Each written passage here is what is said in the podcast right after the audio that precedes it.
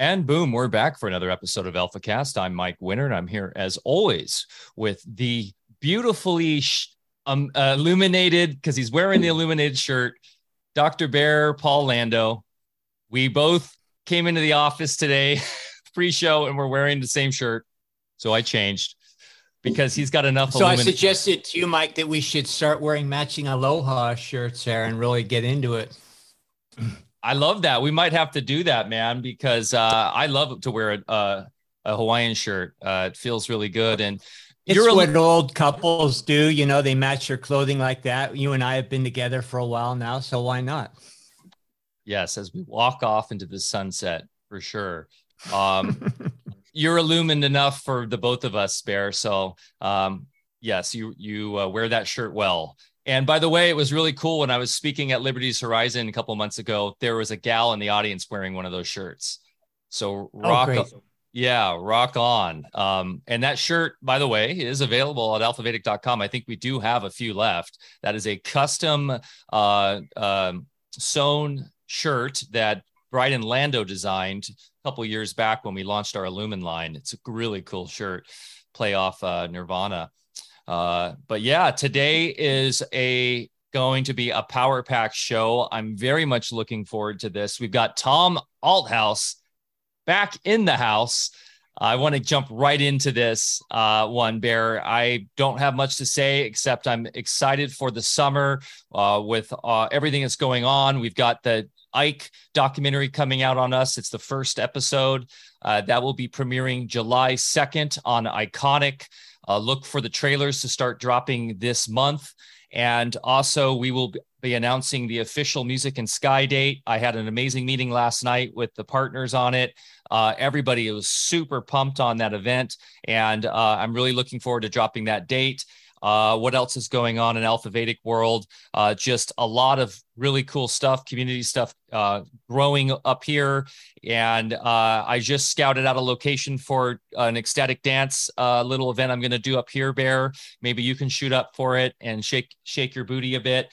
Uh, and I do have a Bigfoot story that goes with that. And both my kids were there as witnesses. It was crazy. That happened yesterday. Um, I'll leave it at that. Uh, we won't go much deeper into that. I'll maybe tell you offline or I'll tell the story later because I want to respect Tom's time. Um, if uh, if any, I did a static dancing in public, you'd all probably get out the resuscitators for me, so I might miss that one. Oh man, don't cut yourself short. I know you come from the 60s generation. That's in your blood. Um, okay. Uh, let's get into this. Uh, Bear, anything, any updates on your end? Well, just uh, the other event in our very remote uh, um, off-grid community up here called Big Flat. Uh, we do have a neighbor who uh, I go back with uh, many years, all the way to our Hawaii times, and uh, they are having a little mini Burning Man sort of affair because they have the means to do it. It's going to be quite a thing for about four days, right at the time of our um, event, you know, our premiere with the Ickes. And uh, so uh, we're working on doing a local premiere at that event. And I know, Mike, uh, you with my son Bryden are going to be DJing that. So it's going to be a fun. Uh, Big Flat's going to be rocking up here. yes, I'm really looking forward to that, and I got to um, get with the owner there of that event because we're going to put out a, a screen and project it uh, when the sun drops, I guess, and do a really fun local premiere of that film, which came out really good. I'm, I'm, uh, you know, you and I, Bear, we're critics of ourselves, and this this is great because we got Tom in here who comes from Hollywood too. Uh, Tom, uh, you know how it is. Like it's hard to put out a piece of work, a piece of art like that, and not be critical of it because we know all the inner workings of it but it came out really great. The the cinematographer Mike, shout out to him. He did a great job. Uh, it looks beautiful. I think it represents Big Flat and Alpha Vedic in an amazing way. And this is just the beginning. This is just episode one. We're going to take it to the next level. I think we're going to. Uh, the plan was to do three episodes. So the next one, I'm mm-hmm. really looking uh, forward to Bear getting deeper into everything we're doing up here and really, um, you know, showing the world uh, what can happen when you believe in magic and you believe in your own imagination. So that's really what we're all about. Today, well, Tom, yeah. So Tom Alt Althouse is a great example of that. as he took his imagination, applied it to paper, and then um, really created a, a storm with in Hollywood as it was stolen and used by the dark cabal. Uh, Tom returns on this episode. We go further into the journey of Thomas Park Althouse, who was victimized by the dark forces behind the Hollywood movie industry. He was a young writer in his 30s when he came up with the visionary movie idea. He knew right at that moment it was going to be called The Immortals. What he didn't know is that it would soon be stolen to become the Matrix movie franchise. In our first interview, Tom shared his first person account of how Hollywood steals intellectual property for their own corporate agenda, but it goes much deeper. His ordeal traverses an interconnected web of corporations, government agents, and occulted and occulted organizations that collude to control art and take any measure to silence those that would reveal the sordid truth. He discussed how the Wachowskis were witless tools and the common Hollywood practice of using talentless proxies to cover their tracks.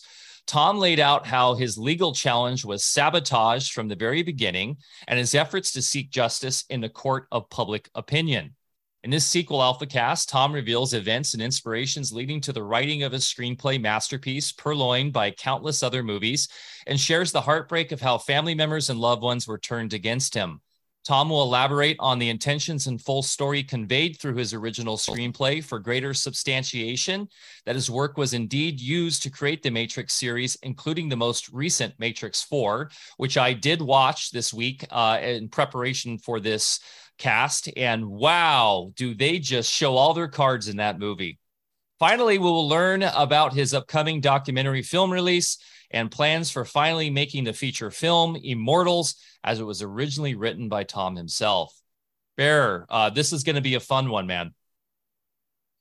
Yeah, Tom, I'm so excited to have you today. And, you know, we had a little chat the other day, and I'm really um, enthused about going a step deeper. You know, uh, the first time when we didn't know each other that well, and you came on our our um, podcast, I didn't know what to expect or to believe. Uh, you know, you hear stories, but I'll tell you, after the episode, I was absolutely convinced of the veracity of your side of the story.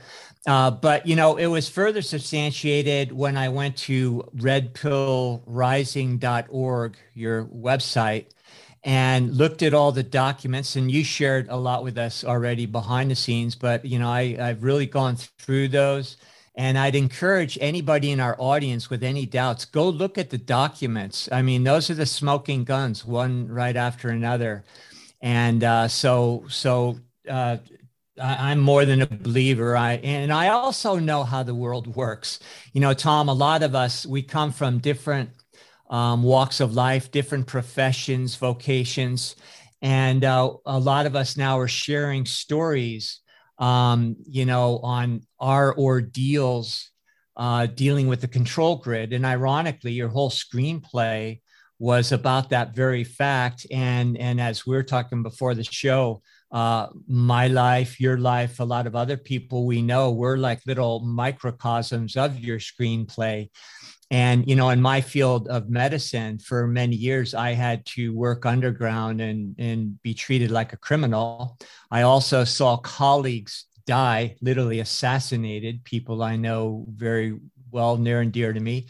Uh, also, people in uh, that were challenging the legal system. And um, you know that's that's the world we live in. You know i'm i'm over it. I get it. Uh, we also saw your journey through the courts um, you know, and what I understood a long time ago is we don't have Article 3 constitutional courts. We have commercial courts.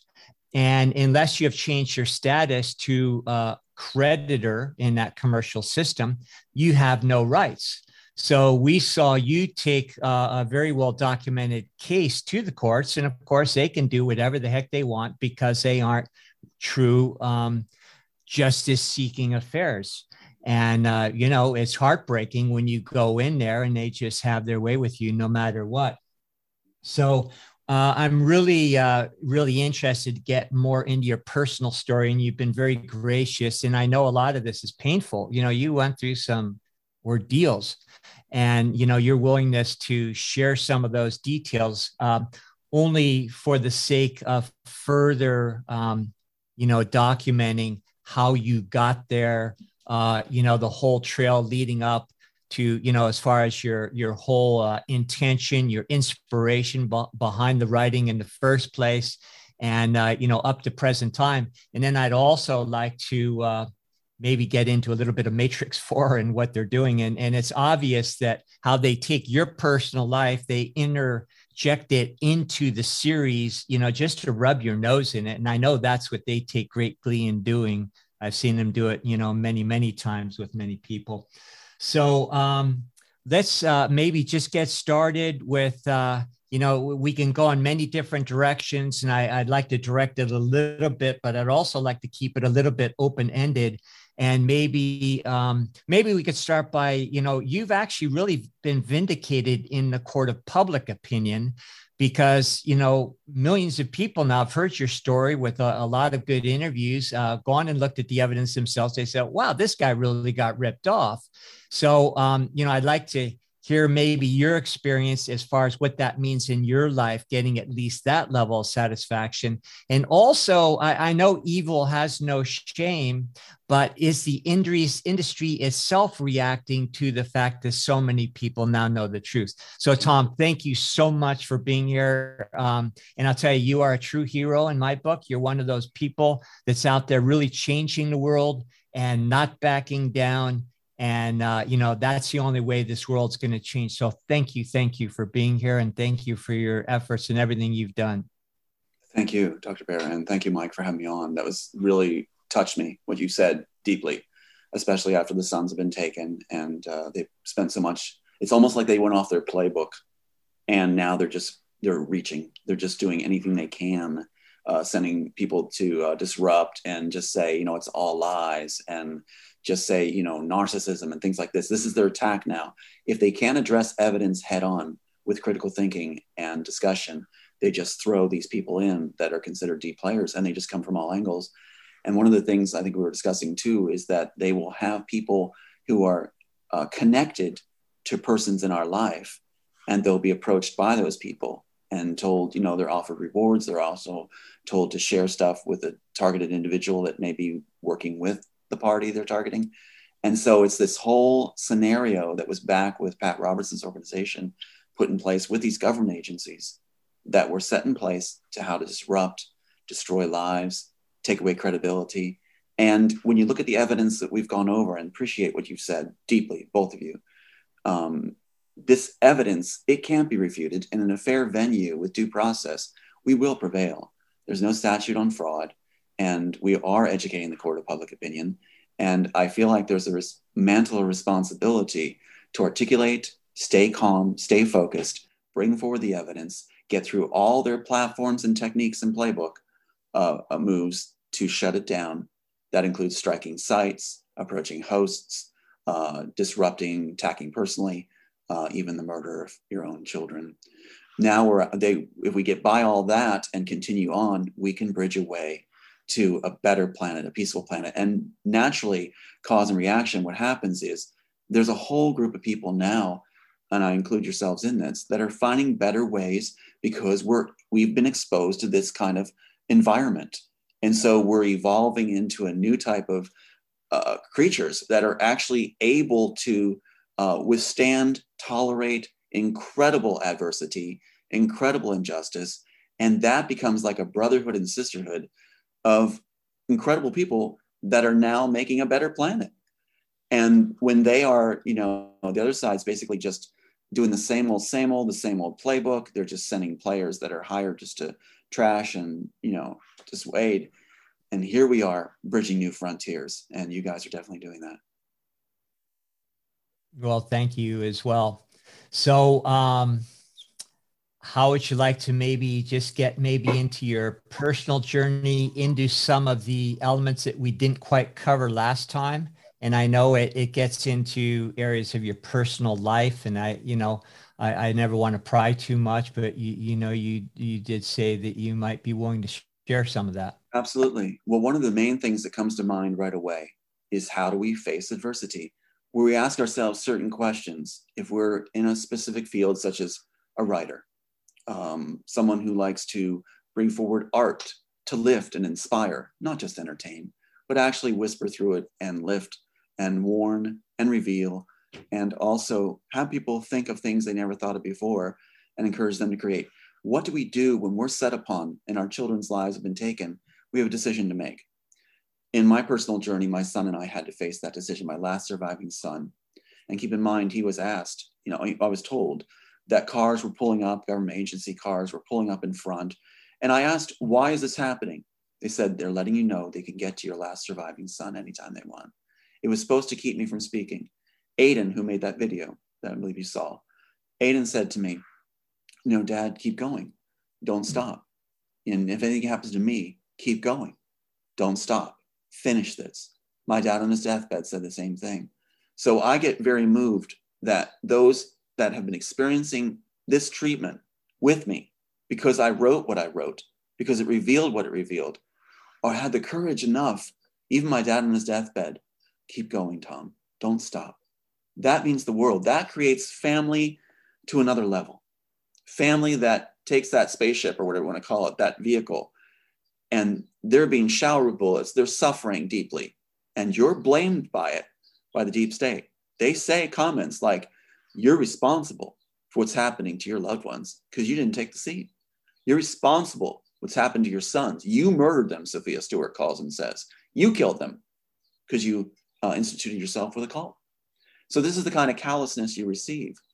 Meanwhile, the other side will give golden envelopes, like I said, at a Venice Beach dinner by the Wachowskis, where every member on the set gets more money than they can imagine a million dollars. They're all made millionaires to keep quiet or to dissuade others, their posse. Hey, so Tom, the- can you, people didn't catch that pre chat. Could you just elaborate and explain that really quickly, what happened there? Because that's pretty mind boggling.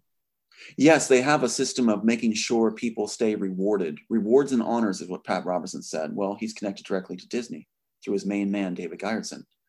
And you know, talk about that later. But what happens is they do the reward system. They had a thing to do a double whammy. They wanted to beef up Keanu Reeves' image when this was starting to come out, right? And so, since it was getting so much attention through the airways, even though it was shutting interviews down, Keanu Reeves, they did a thing where he's doing the greatest charity in the history of Hollywood, basically. What's his greatest charity act? Giving union wage members on set a million dollars each, making the million dollars millionaires overnight and Harley Davidsons to all the stunt people. That's not an act of charity. That's money being, money being laundered through to do payoffs and keep them quiet.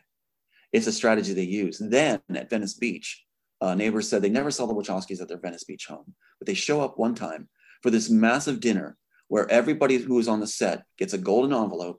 And the quote was from one of the people attending It's more money than I ever dreamed I'd ever see. Those are payoffs being done to keep this shut up. That's why you had a 20 foot rule. Have you ever heard of a movie ever? You've been in the industries, you know, 20 foot rule that you're not allowed to get within 20 feet of the directors. Well, that sounds inconvenient or unproductive. That's so weird. Was it because they smell or what? They smell yeah, like really. uh, rotting meat.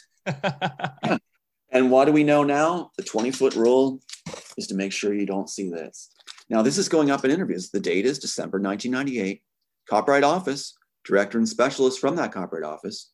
They'll go so far as to say this date right here, January 12th, 2017, is what this document's um, dated as. No, that's when they send it to me.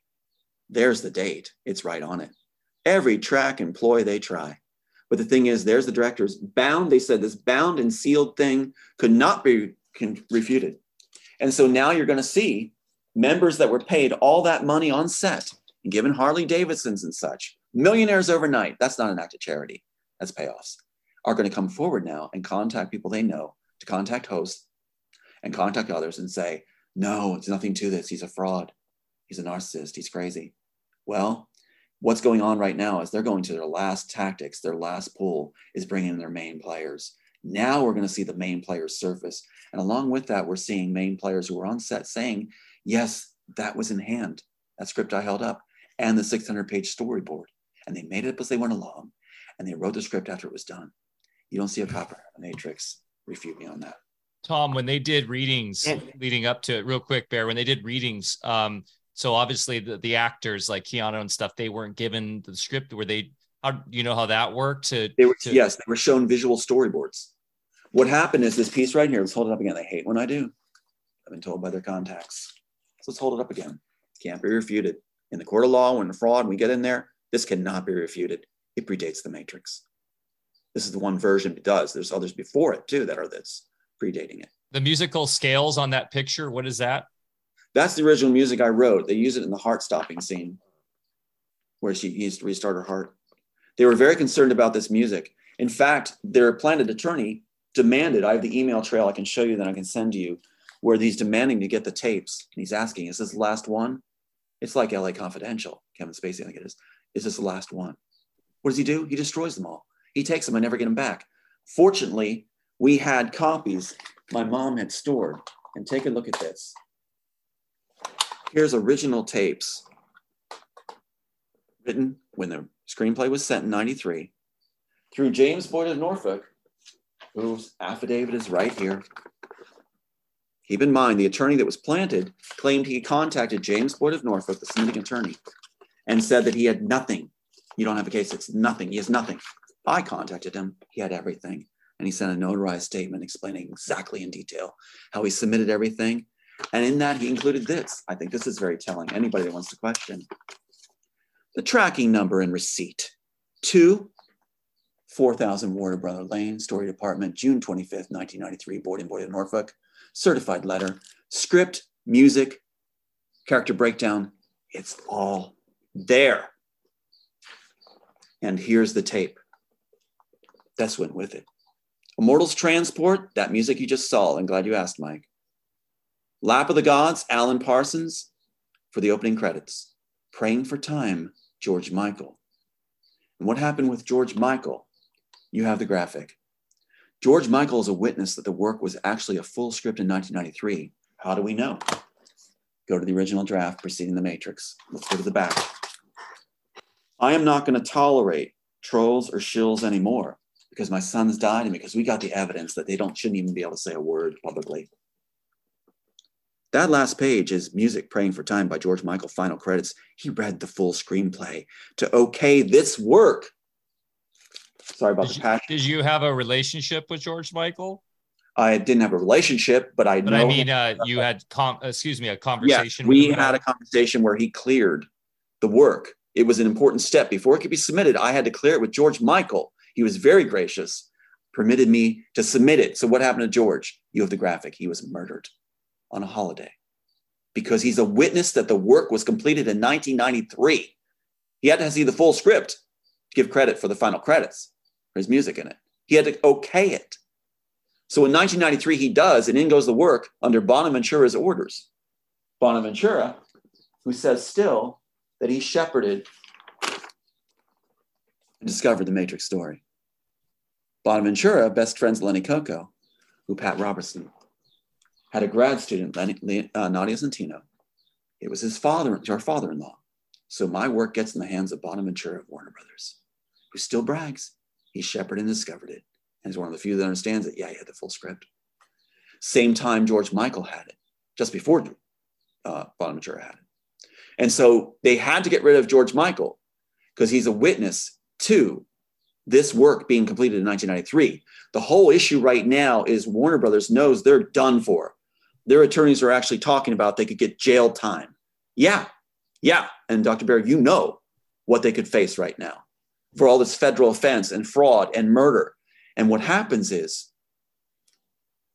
the attorneys know, Avian said during depositions of me, no depositions of them. In fact, Anthony Rankin, the attorney, said right here, listen to this, Dr. Bear. I will not be doing face to face depositions with any of the defendants. If you want to do them, do them for yourself. Does any attorney say that, Dr. Bear? And this, and attorney- and to be clear, we talked about Rankin a lot in the first show, but that was the your attorney.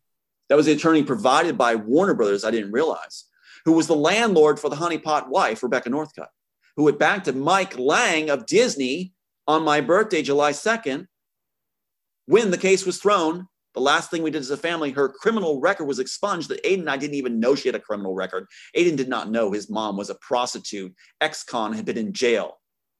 Would you mind? Would you mind explaining a little bit because we we touched on the honeypot wife, and yeah. when you drop something like honeypot wife, that is uh, pretty uh, explosive uh, mm-hmm. in its own, uh, and really out of a movie in a way. Would you mind giving a little more backstory on how that came to be, and um, you know, this is tough, I know, and I know this is diving deep into your personal life, Tom, but I think we want to today silence the trolls definitively Thank so you. if you wouldn't mind giving us a little backstory on how that all went down, because that's pretty wild.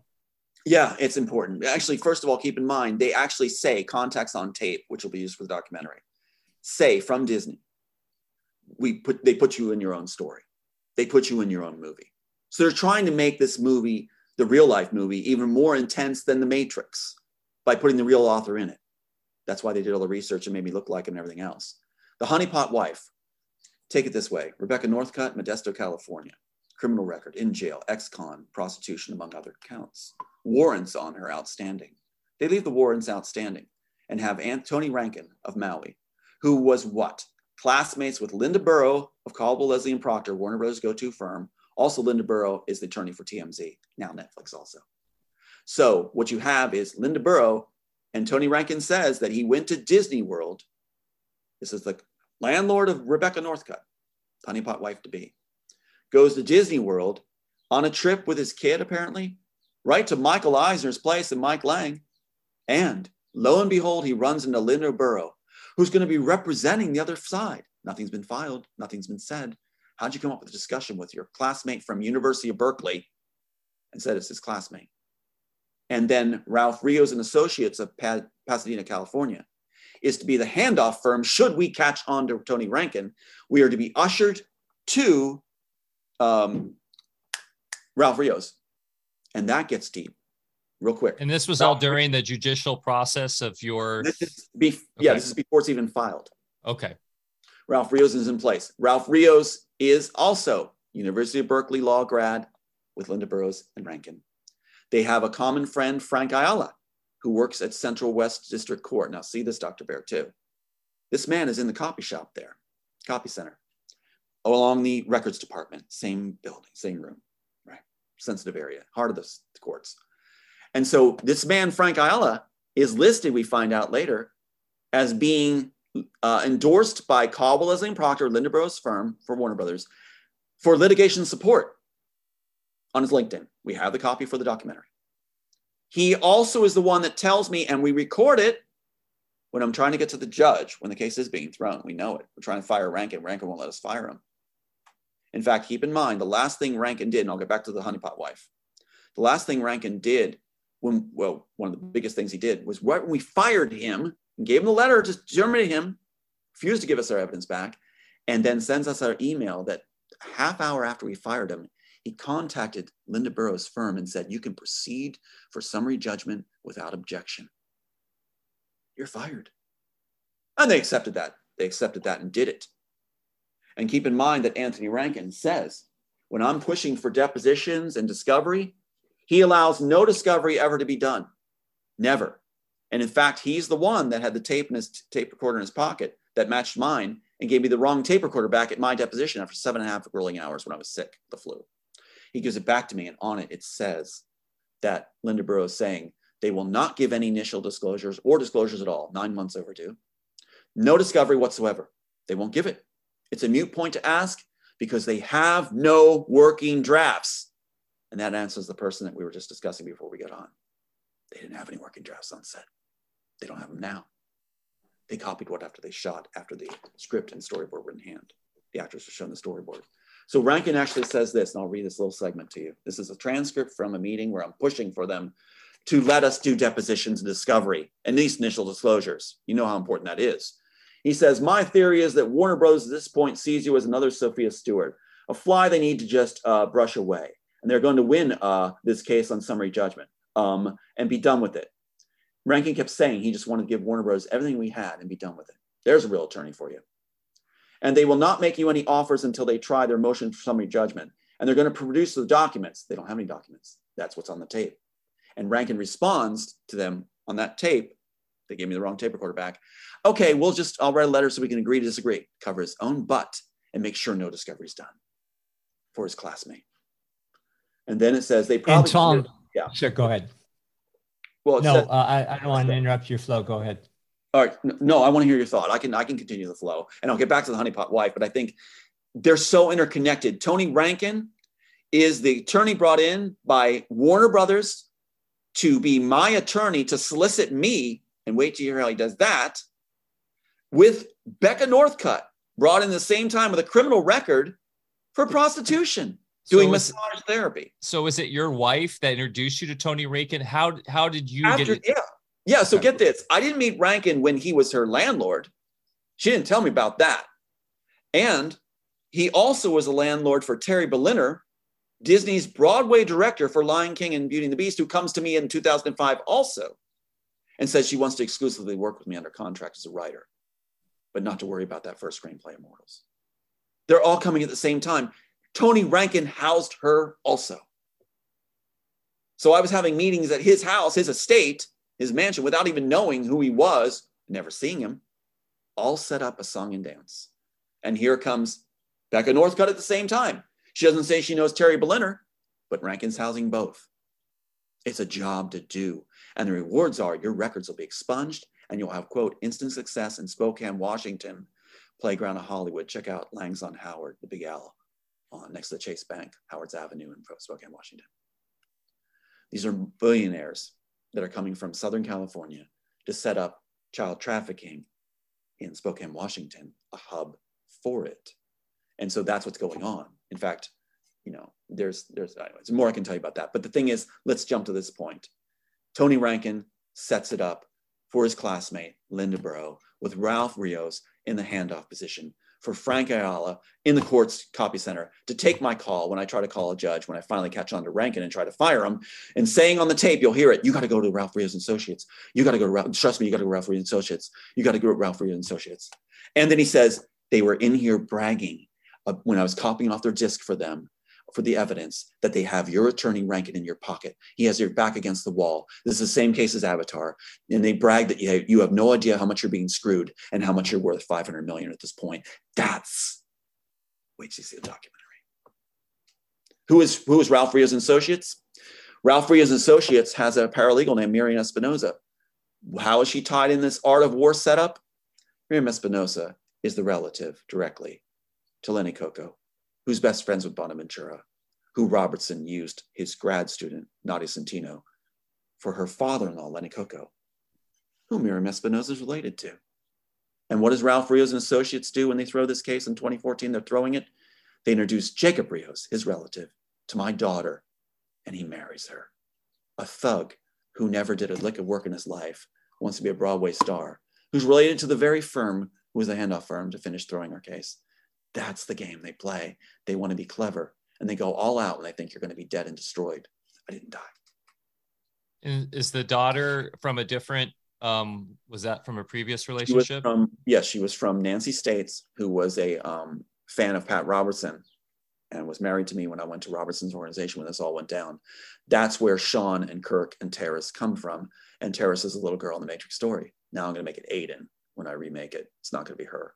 She sold out completely would you mind and bear feel free to interject here but i'm just curious if we could get a little bit more backstory on how that all worked when you were you know in the conservative christian scene and how you came up there. Because i'd love a little more backstory tom. I think we all would and how you got to writing this script and okay. what's led to all this because there's all these different names of your family and, members and we're trying to understand. Yeah. There you go i am married. And, and, yeah go ahead no, I was just going to quickly comment. You know, for the folks, this is a lot of information and there's a lot of detail.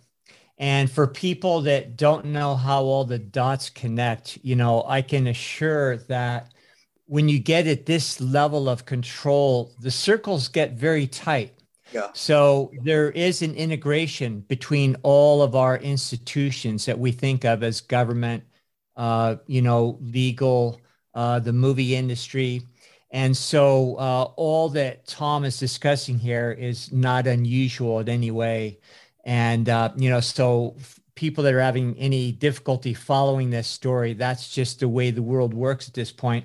And then when we start uh, bringing in other elements of heinous crimes of people doing unspeakable things to children and that sort of thing, you know, that is all part of the picture. Now, we don't need to delve too uh, far into that, but it is a criminal cabal that we're dealing with. You know, I experienced it firsthand. One last uh, quick comment because you brought this name up two times, and I've gotten hit up quite a bit uh, with this since our first episode, and that's Sophia Stewart. And we covered it in our first episode, so we don't need to distract with that. But she was a decoy who was claiming original authorship also and so anybody that's heard that name twice today, you know, just so you have a little bit of a reference, anything you want to add, fine. But then I don't want to interrupt what you're about to go into. Okay. Let's address that real quick and I'll go right to the, the how it started with CBN and stuff. Uh, Sophia Stewart actually uh, was a handler of mine from the beginning. She worked for Rankin and for Warner Brothers. She's in-house Warner Brothers. And so she was brought out of USC to be a plausible first complaint, so that people wouldn't look at the actual author when he finally finds out. So they, they get their first person forward while the author has no idea what's going on. And that way they can get the public to think, you know, nothing else to see here. She's the one. They'll do faux articles, everything, and even pay people to host her. And so what happens is she's the one that contacts me right away as soon as we come forward and or put forward by the honeypot wife and Rankin.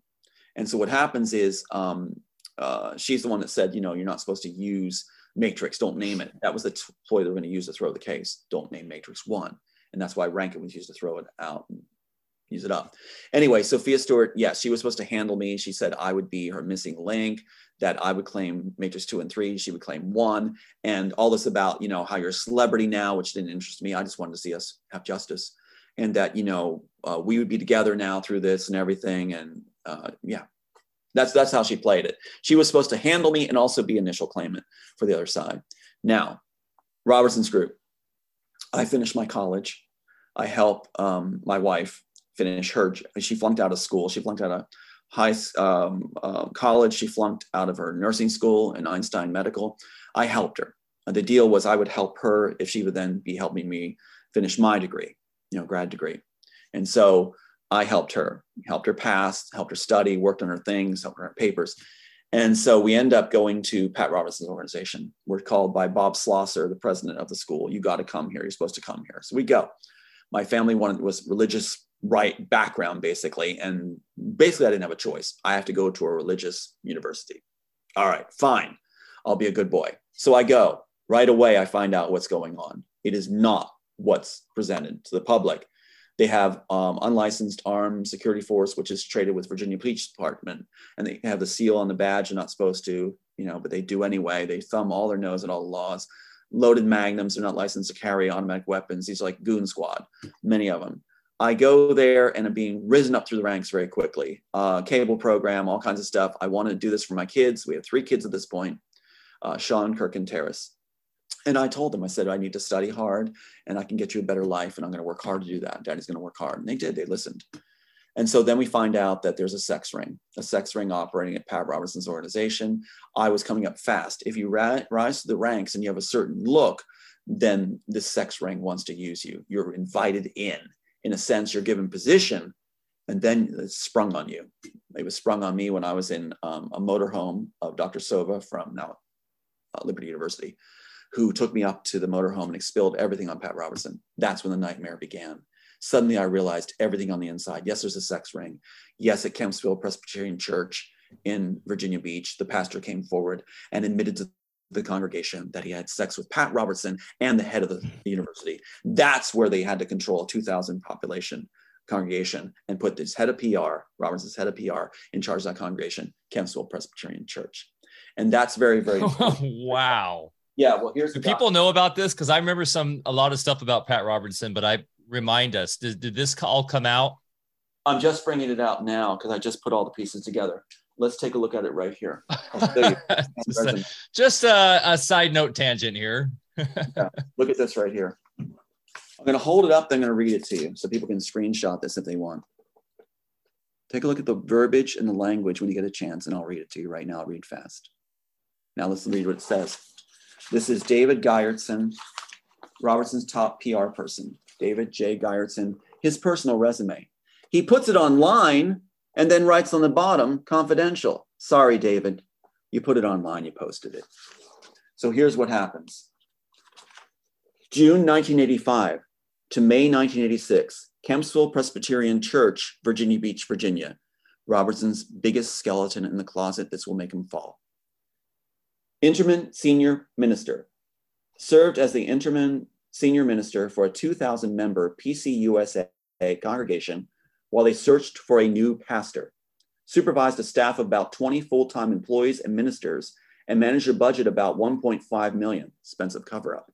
Stabilized the, con- stabilized the congregation after the loss of the previous pastor due to a moral failure, provided direction for the development of a new strategic plan, and assisted with the transition to a new senior minister, left when new senior minister was identified and installed, but that took over a year. What happened was, yes, as Sova told me on the trip when he was trying to get me to sleep with him in the sex ring, he said it goes all the way to the top to Pat Robertson. In fact, the pastor at Kempsville Presbyterian Church went forward and confessed to his congregation that he had sexual relations with Pat Robertson and sexual relations with the head of his university. Pat Robertson put that head of the university in charge of it because he was part of his sex ring, engaged in sexual activity with him. I was being groomed to be Robertson's face of the Christian Coalition, his main boy, and you can imagine what else.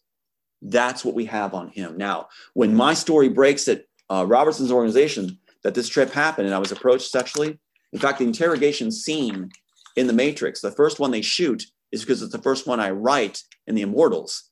And that interrogation scene is what I went through when they found out I had been approached. They wanted to know everything that Harry Sova told me on that trip. What did he tell you about Robertson, the organization, the sex ring? That's all they wanted to know. But they didn't want to know anything about what happened to me personally. The pencil did not move in the meeting. And then I crafted a letter saying, I lost everything. During the time when we're coming forward to address this issue, April 1990 to June 1993, keep in mind, my pitch session, when is my work sent out? Uh, June 1993. So the submission letter that you saw from um, James Boyd in Norfolk, who submits my work, look at the dates. June 1993, and he stays there till June 1993. This cover man artist, the one who's the cleanup man, Robertson's top man, PR man, who deals with shutting people up and covering over cover ups, became the president to serve there to make sure that nothing got out during the casework regarding what Robertson had done to me and how I sexually approached. So off he goes. Now, how does my work get to Hollywood? Pat Robertson.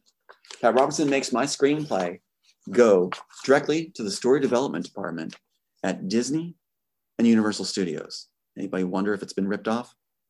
How does somebody on the East Coast in Robertson's organization, an adjunct professor, Ned Nankovich, and his model management wife, who's a model, Judy Nankovich, get my work? They called me and said, It's terrible what Robertson did to you. I lost everything jobs, education. Robertson doesn't let his victims have a voice, he destroys his victims to make sure his cover ups, like Kempsville Presbyterian Church, stay covered up. And those people at that church had meetings by that 20 person staff under Gyertson, PR person, for a year, meeting after meeting. Don't ever talk about what that pastor said, or you'll drag the church through the mud. Quote, you'll drag the church through the mud and you'll hurt a wonderful man, Pat Robertson. So here's how David Gyertson made sure my script ended up in the hands of Disney and Universal Studios, and how Ned Judy Nankovich, uh, what, an adjunct professor and a model manager, get top positions at Disney's story development departments and Universal? Consultant, mentoring project, Hollywood, California, Burbank, California. This is David Gyertson. Leadership coach, administrative consultant, Sodium Entertainment Production, Burbank, California. Leadership coach, president, Westmont College, Santa Barbara, California. And on and on it goes. And you know what? After they got my script and took it to them, they sent me lots of messages.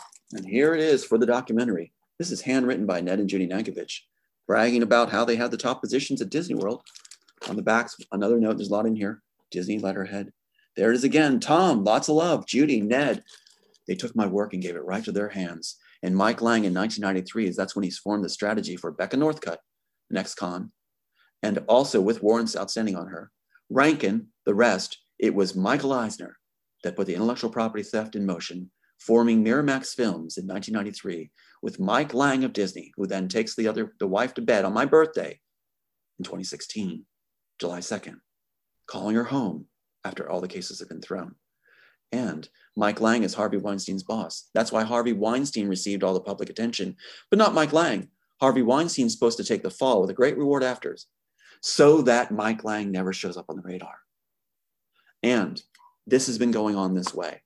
So, Ned and Judy Nankovich, if you look at them now, they list all kinds of credentials, all kinds of things on their resume, but glaringly missing is their coveted positions at Disney's story development department and at Universal Story. Why would you put that off your resume? Why wouldn't you add that?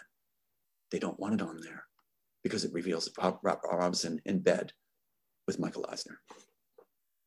Holy smokes. It's going to be a documentary. It's going to be a documentary. This, And is there any, any, any debate, Mike, Dr. Bear? Is there any debate that this is not authentic? And I'm going to get serious. And the date does precede the Matrix. The train station scene, liquid mirrors, Jacks the neck, red pill, blue pill, underground, identical figures at the end, false wave coming out, earth turning green, little girl pointing the sun. Is there any question whatsoever? My son's died for this. Yes, I'm passionate and I'll see it through. And thanks for having me on, but I'm not playing games anymore. These clowns are going down. Joel Silver, Michael Eisner, FBI, Pat Robertson. We've got you, and I'm pissed. Yes, I'm pissed. My sons died their dear blood shed for your bastard work and your theft of many, many people. And yeah, I'm angry. Yeah, I'm angry.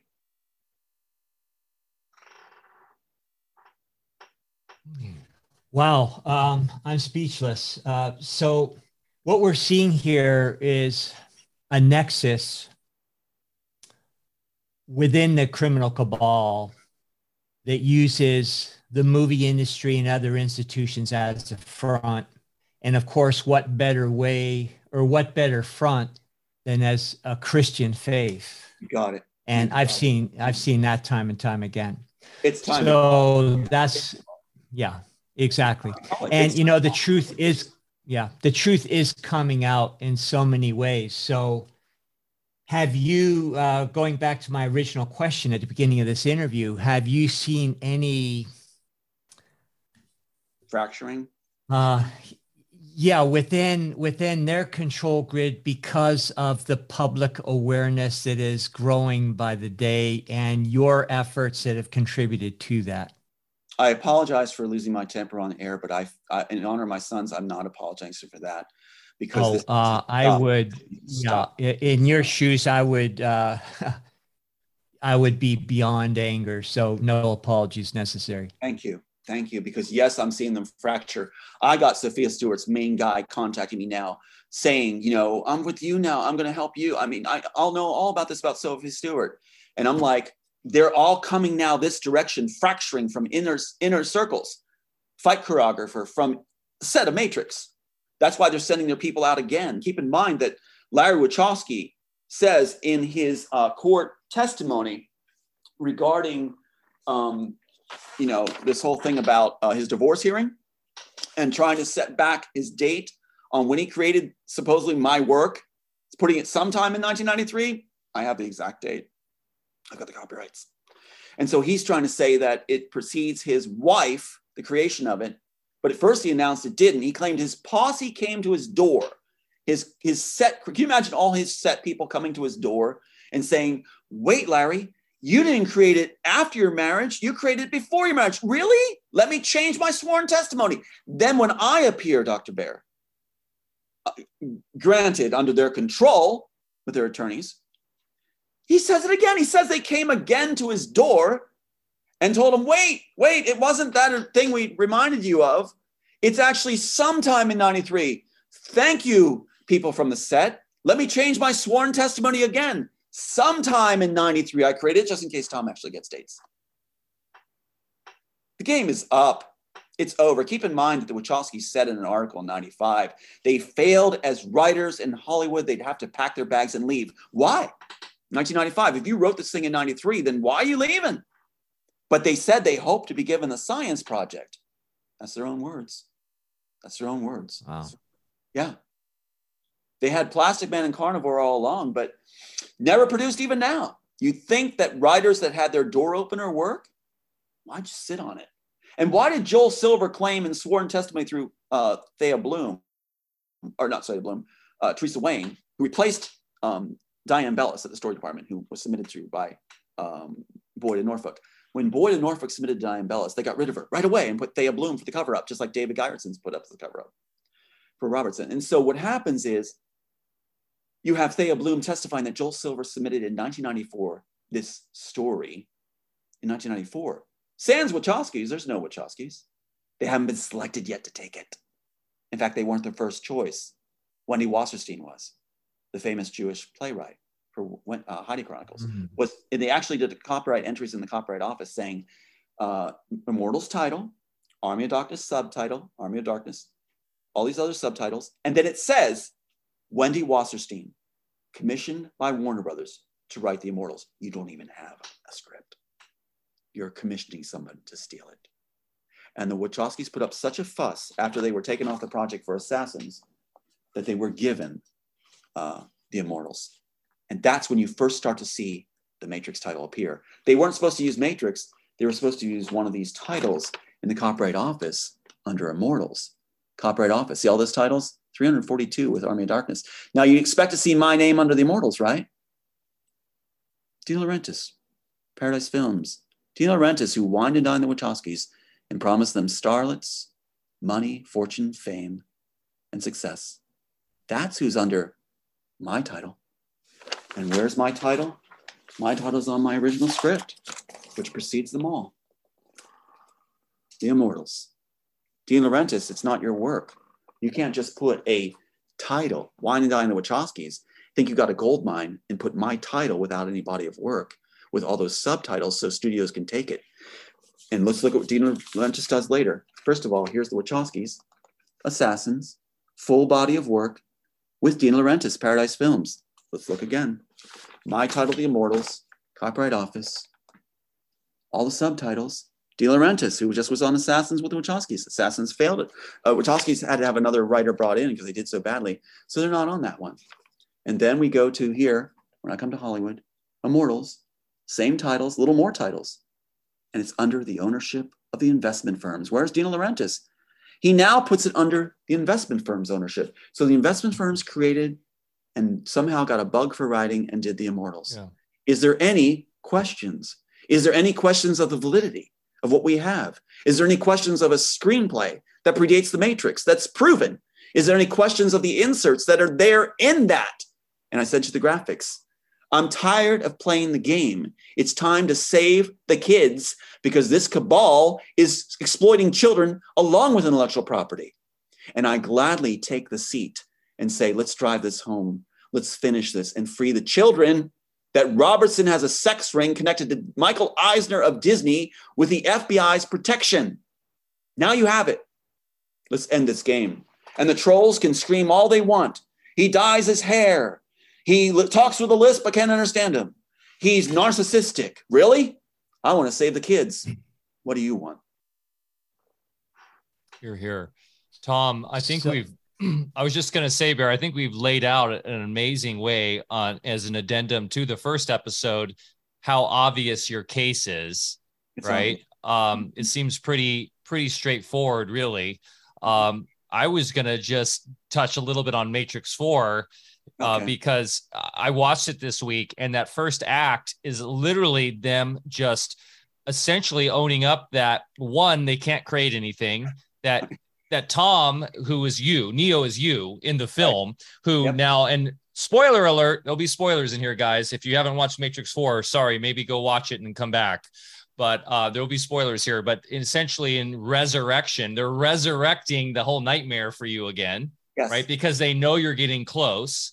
And so what they've done is they've rehashed, we basically reanimated Neo, reanimated Tom as the as the sort of straw man and and so he comes into this reality thinking that he's writing this video game that it, it's so meta. It is so meta. It's like them talking about themselves, and there's this montage where they want to bring back the mate. They want to bring back the video game that is the Matrix that he um, designed in this new Matrix reality that he doesn't even know he's in. And they have this whole montage where it's all these like, but instead of executives and fake writers in the Hollywood world, they're they're video game developers, but they're they're talentless, total hacks without any creative uh, energy. And here we have Tom, who's Neo, who's completely tortured by it all, and they keep him like running on the treadmill, like he's this rat in a rat race, and he's he's kind of the tortured soul, while they're completely ridiculous, trying to make up all these stupid ideas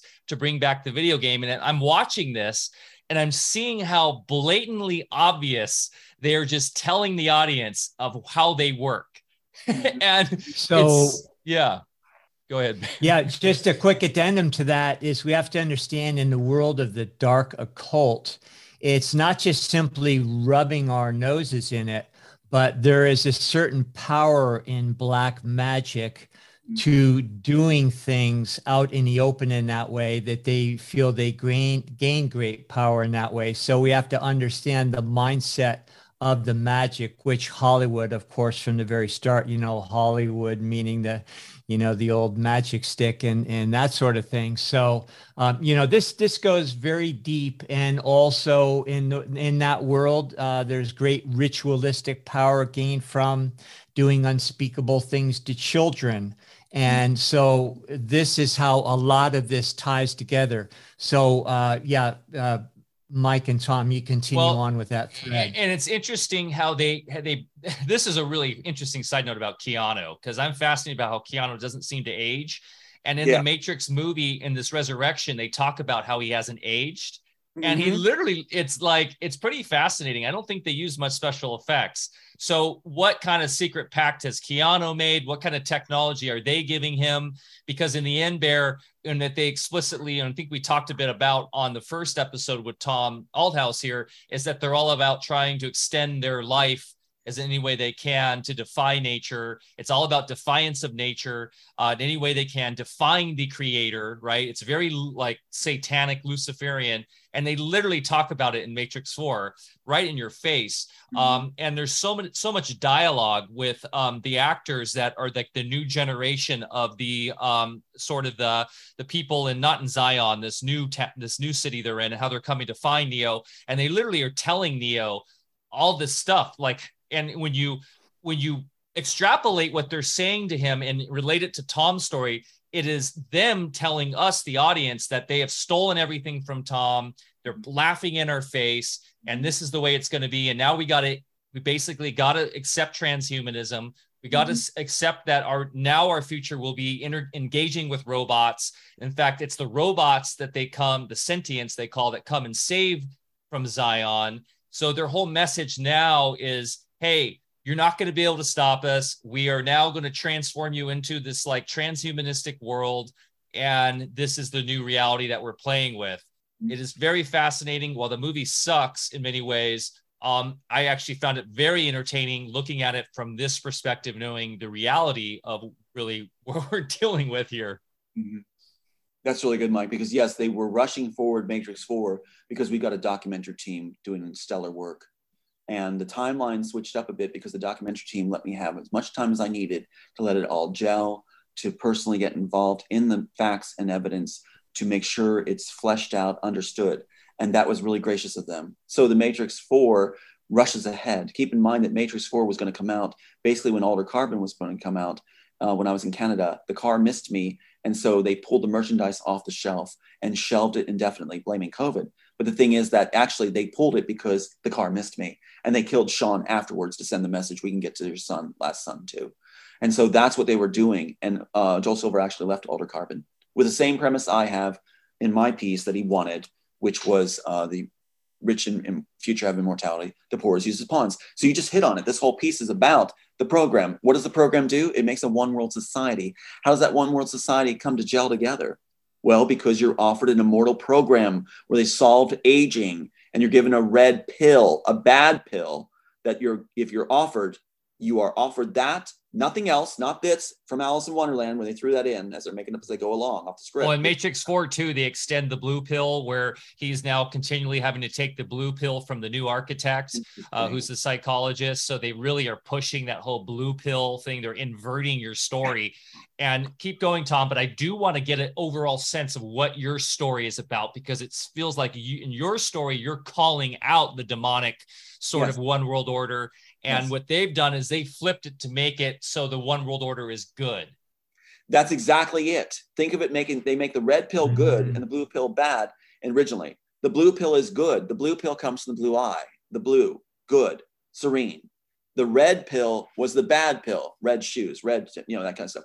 Red was bad. It's obvious. I was writing quickly and came up with that as a way to keep going to make sense how you enter the program. As a writer, I just used that as a device. It came to me. I used it, went on. Red, bad, blue, good. They go and take that as a deep state or shallow state and turn it around into the red pill's good. Reverse everything, right? Make Tom bad, make Keanu good. And so what you have is yes, you've got this situation where in my screenplay, oh, first of all, Matrix 4 was supposed to be written as the world Tom Althouse created from their own words. The word world Tom Althouse created that came through their staff to me as people are starting to fracture off. So they didn't, they thought they could get away with it. They just wrote from the world. Interesting. Not so much for my screenplay at that point. So you're right. That opens it up to just mock Tom. Let's just mock Tom. And then their trolls are supposed to say, well, he's a narcissist. He thinks it's all about him. They're the ones that are making it all about me. I want to be something that's for everybody and the world, and we all work together to make a better world and the children are freed. That's Tom Althouse. They're the ones making it all about Tom. And they said that even their own people said that Larry is obsessed about you, Tom. That's why in that first graphic you had, my high school, my dad's name, my name, my Scottish clan name, my birthday, then corrected as records it was in 1996, corrected in what? On the clock in Animatrix. So you got this, 7259, birthday, right on the clock. Can't be denied. Trolls have their work cut out for them. They look like idiots. What are they doing? It's right there. That's my exact birthday. Come on, guys, give it up. You lost. Your boss has already said you lost. You look like idiots. So, right now, we're going to take it home with brilliant people. The idea in the screenplay was write a piece that whispers through art, that warns that they're planning a one world society. I know I was being groomed for it, and I knew their plans. That society included chipping, where you can have a biodegradable chip put in you, the jack to the neck thing, right? The idea is that that would disintegrate at different times, that people would drop off like this. Up, oh, not a conspiracy. There's nothing going on. They're dying of natural causes. They're dropping off at different times because that membrane's breaking down at different rates. Clever, clever. The red pill, the capsule, the jack the neck. It's all there for a reason. The train station scene for child trafficking, where the Wachowskis took it and said it's just a subplot little girl no it's not just a subplot. It's an author trying to reunite with his family again the little girl was taken and reprogrammed by robertson's group. That is what it's about. That's why a little girl points to the sun in the end reunited with her daddy not the freaking oracle. They put neo in the uh, scene at the end in place of the christ figure. Yes i have a christ figure. It only makes sense historically that that's the one that we're supposed to give all our uh, taught often to give all our um, uh, faith and ability and free will over to when he returns, right? So the architect is going to be that, thinking it doesn't exist, and then they face off identical figures. That's what it's supposed to be. The architect's mind is going to atrophy from lack of stimulation. So his agents stirring up trouble in the free people. The architect needs those free people to come out at the right time by the biggest oracle to see him come back as Christ. So he doesn't need the agents anymore for his mind to be stimulated because it's going to atrophy from lack of stimulation if you're in a mortal program in time. And so what you need is something that'll last. Well, the total worship and devotion of the entire world, seeing you come back as Christ. That'll work. That fits. So that's the answer to balance the equation. Purchases his own agents like they do in Matrix. And you have the blend of Smith and Neo. Yes. Yes, you do. Because Neo and mine needs to use the Smith memories and f- to find the dome, and it is a dome. Because the architect had a dome in real life. I actually use a historic figure Warner Brothers didn't want to use that historic figure. Now they mock me for using that historic figure. So now they just call me the architect. Great. You didn't do a service to the audiences. They believe audiences are dumb and their trolls are supposed to prove it. They're not. Audiences aren't dumb. I was starting to sway with everything going on, but now I'm back on programs. I'm saying, no, there's some smart people out here. There's some gifted people doing great jobs. So the piece warns about a one world society, and here's the idea now they're pushing it forward now because they don't want me to have credit for it, because you might listen to what I have to say to warn people what's going on planned. I was being groomed. If there's going to be a one world society, and it's inevitable, the Immortals piece addresses this. Maybe we can make it a good one. If it's inevitable, let's make it a good one. Let's have good people wake up, use critical evidence, see what's going on, and grab the reins and means and vehicles to take charge and make it a good one and free our kids. That's not narcissism. That's being smart. And that is playing in the sandbox with others that are really good at it too. The whole code in the matrix, the whole code in this piece is for people to see between the lines, immerse their own life story in it, and decide, I can make a difference. I'm going to come to the author of this piece and offer services to make a think tank to solve problems in the world with my particular discipline, each person's disciplines. They have a heart, cross disciplines. We can save, solve problems in the world. That was in my mind when I wrote the piece. Write something that draws the best in. They have to use critical thinking to figure it out, what it means. How many people know what the matrix means? How many really know? You can't really know from the stolen work. That's just images lifted off of this. Look at all the tabs. That's just images lifted off from this. As the Wachowskis make it up on set with their juvenile minds, I'm going to say it, juvenile minds, filling in the blanks with what they're familiar with Alice in Wonderland, the train man from Ghost, and all this other stuff that's just garbage, filler pieces. And you end up with well, something that doesn't make they sense. They use also they use the white rabbit because that's a major occulted symbology. That's right. That goes way back. So they they have to stick that in there. Look at Time Warner's um, symbol, the pedophile sign. Look at Mappa on Maui that was a main organization that Joel Silver used to when Disney took me to Maui. When they were courting me, I wasn't supposed to know about the ripoffs. They were courting me at that time. Keep your enemy close, reward them, and then pull the rug by supplying the honeypot wife. And so, MAPPA, Maui Academy Performing Arts, again, the pedophile sign. You'll see it over and over again. This is not there by accident. It's planned because they're going to have a fun time ruining the world and dirtying the innocent that's their goal. That's what Sova showed me on the trip. He said that this sex ring was going to use the church as a vehicle because the church is supposed to be about love. Well, that's nasty. Let's get them out of there. Let's get these people out of there. Let's actually claim our sovereignty back, claim organizations back. And if we have organizations that are governmental protection agencies that are equipped with weaponry, listening devices, everything else, let's seize that back and use it for what it's supposed to do protect the citizens not exploit them. There's this idea from the Pentagon that if you are a citizen, you are an asset of this country. Your intellectual property can be used to protect other citizens, to fund these organizations. That's how they look at it. So, therefore, if they steal from you, they're only helping the citizenry to protect it. And if you talk and reveal them, they will kill your sons, they will murder your sons and let you know because you were preventing them from protecting other citizens. You're not letting them take your work. And what did that contact say on the phone to me? Why did they do this to my sons and me? Quote, you dared to face them down. What does that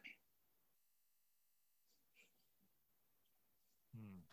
Hmm. Uh, Tom. So um, go ahead, Mike. I was just going to ask in this. So, in your screenplay, you say that there's this inevitable idea of a one world coming together. Now, do you mean not necessarily like the new world order or whatever but this because i've said this obviously if we look towards the where technology is going and where, where we're going as a global uh, people that eventually and there's great spiritual um, mm-hmm. context behind this and traditions that talk about the world coming together as a global sort of spiritual oneness right? So is that kind of what you're getting at? Not necessarily like some global world order, but that we all come together uh, as as global brothers and sisters in harmony and, and this kind of kumbaya that, idea. That's what? the heart of it, Mike. Yes, of course. That's the heart of it. Is that we are evolving now, and art can help us evolve. Art can bring us together. And that was the intention of this piece. The Wachowskis wanted it, what did Gina Laurenti say? beautiful starlet, success, fame, money. Larry Wachowski is still hitting on friends of mine that are Hollywood connected women in the bathrooms. He's still a dude hitting on the women, using it as an access point. But The idea in the screenplay is that there will be a one governing body. The security force that for that one governing body will be the CIA. That's why in the piece it's called Central. They come Central.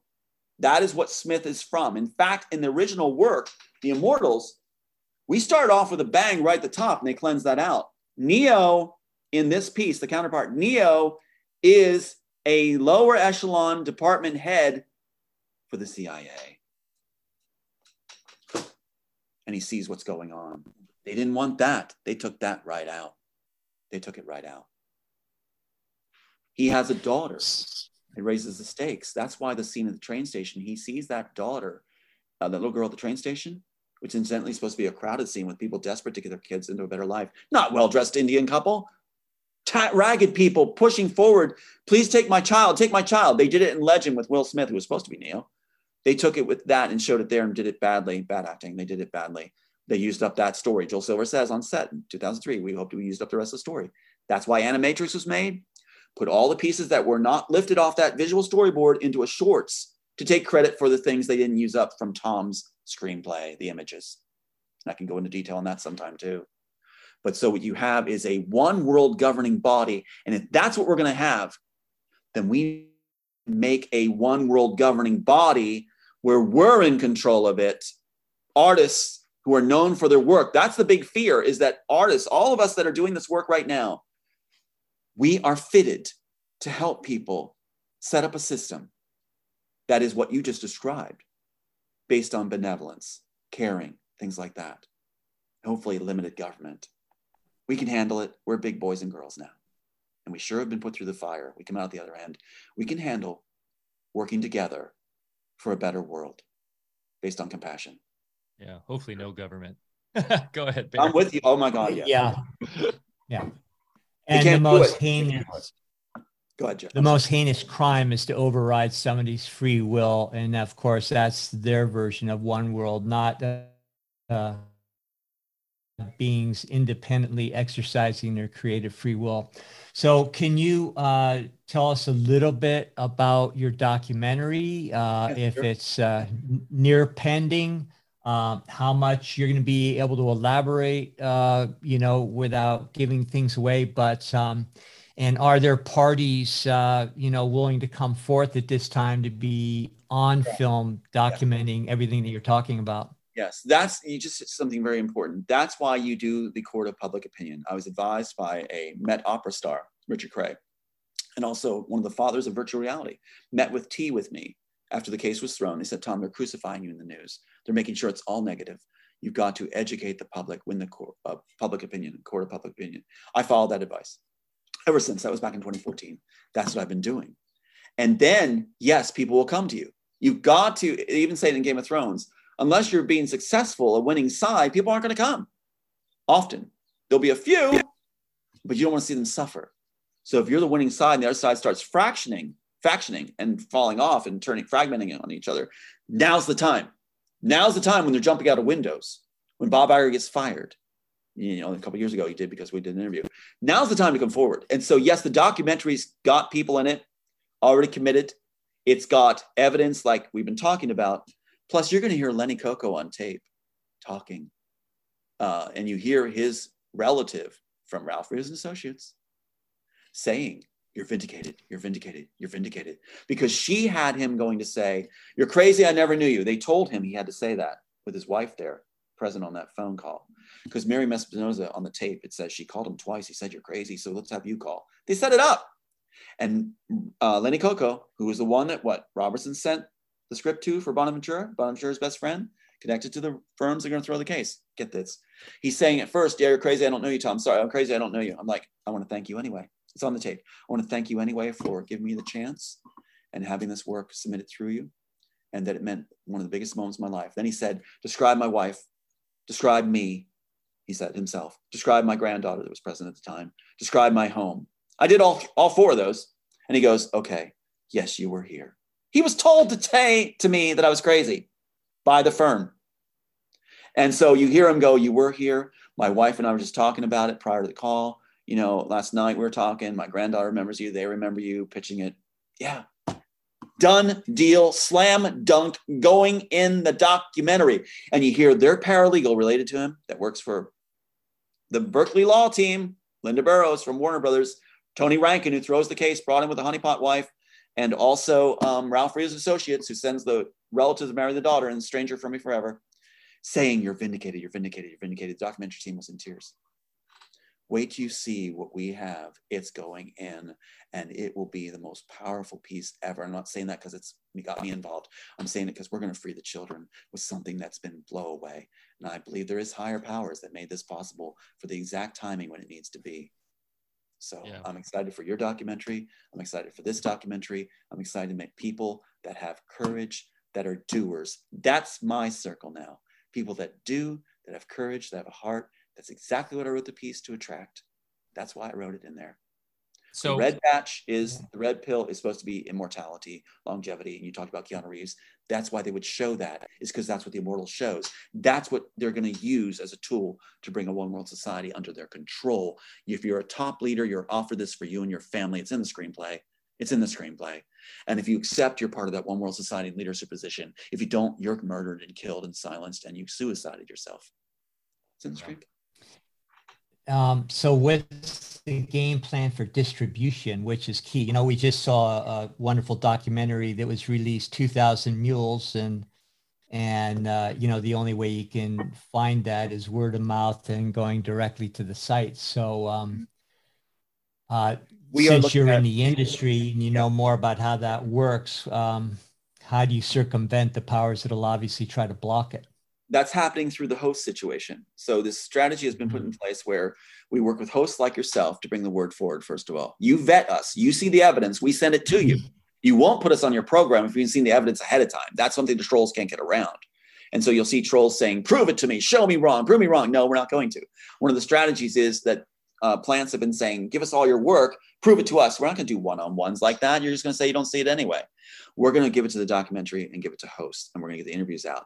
Those hosts also lead to connections that lead to investors, also lead to uh, they get to be in the documentary if they choose to clips from their work they get exposure we do a thank you to everybody that donated and stuff in the documentaries and the real life film coming out and the film as it was written so therefore this is perpetuating a, a boulder an avalanche a snowball basically that's rolling and getting bigger and bigger as more people see the truth and the facts they're shutting out the trolls and saying this is real, people.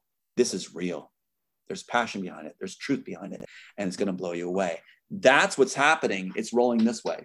Their way is to try to take it individually and distract and dissuade. It's like now it's like throwing peas at a crowd. You're not going to affect the crowd hmm. anymore. It's going and, our way. And you're you're implementing a sort of decentralized distribution, which is the future for going for anything. It just makes better business sense than dealing with this old school centralized you know backwards sort of distribution model that hollywood's been pushing for decades. So uh, you guys are i assume are going to host it on your own site right? And people and theatrical release a theatrical release too. They're looking at actually theatrical release. We're getting enough uh, people from the highest ups in fact keep in mind studios throughout hollywood their players have said it's common knowledge the work was stolen. No one's supposed to talk about uh, Tom Althouse or Diane Bellis. Diane Bellis is not supposed to be talked about. The original head of the story department, who um, we had submitted through uh, James Boyd Norfolk.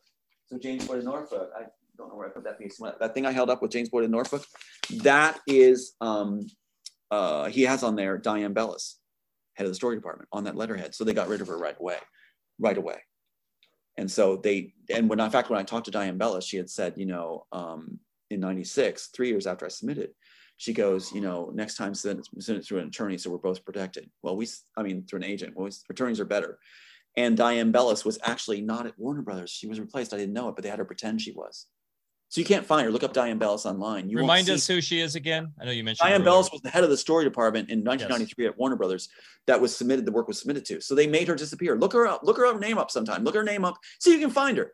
They made her disappear the same time they're erasing all records of me.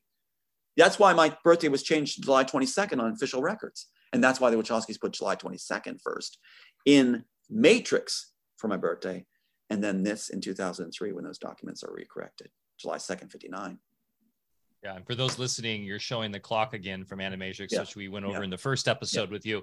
So when you were with Pat Robertson and you saw all this and you came to clarity that the world is indeed run by sicko pedophiles and they use this, that was your inspiration for then all of a sudden writing a screenplay. Had you had any background in writing? Had you, uh, we kind of, I asked you this question that, you know, in the first episode, I, I went to film school. I took a class in screenwriting. I know how difficult it is. Yeah. It's an art form into itself. So what led you to what was the inspiration to decide to write a screenplay? I know you have some background in Broadway too, but mm-hmm. what was the what was the, I know the inspiration, but what led you to actually think I'm going to write a screenplay, make a movie about all this, and have it, you know, be written so well? Where did this come from, Tom? Such a great question. First of all, I, I don't know how I missed this one, but my records show it.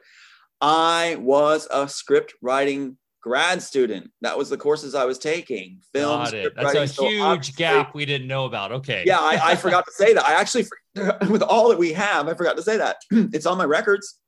So you just raised something so important, and this is what's happening. It's so much evidence, so much.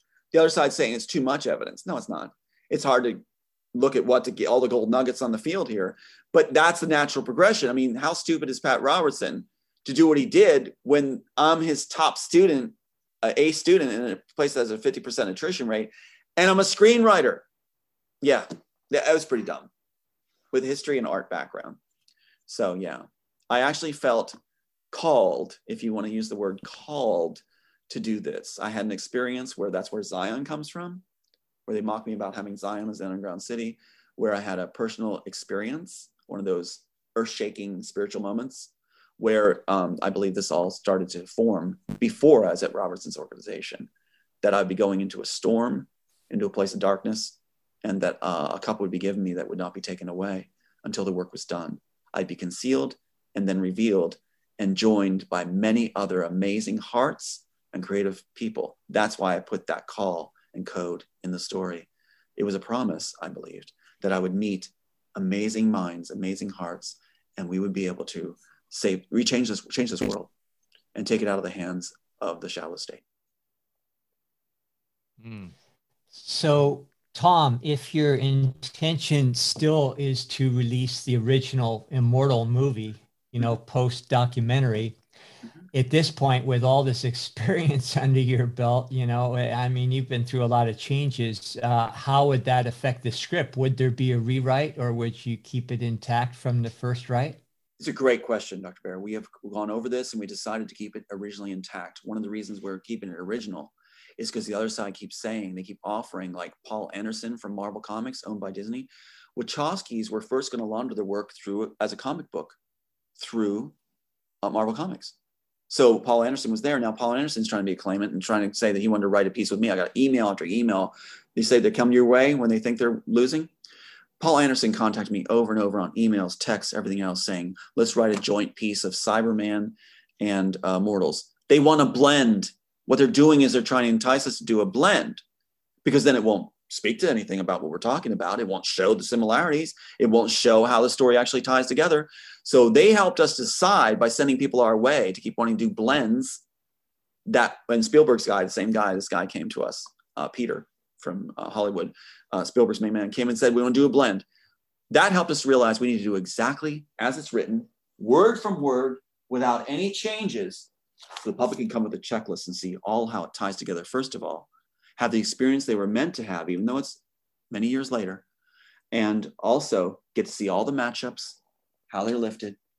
And when you put them back in, they composite into scenes in integral ways. I sent you a graphic with a guy with the headphones on, with a loud music playing. That's an original script, right? And he's watching green scrolling blips on the screen to navigate. Did they not use the exact picture from that description in the Matrix? And we have a picture on that graphic I sent you of that shot. Driver, headphones on, driving, green scrolling blips. There it is a young driver is having a blast operating the tunneler and playing loud music. He watches the screen showing the scroll, scrolling map and green with blips on it. And there's the very shot of that piece right there, right there. Isn't that something? Other ones like the train station scene I sent you, they, they separate it. They take the liquid mirrors out of the train station scene.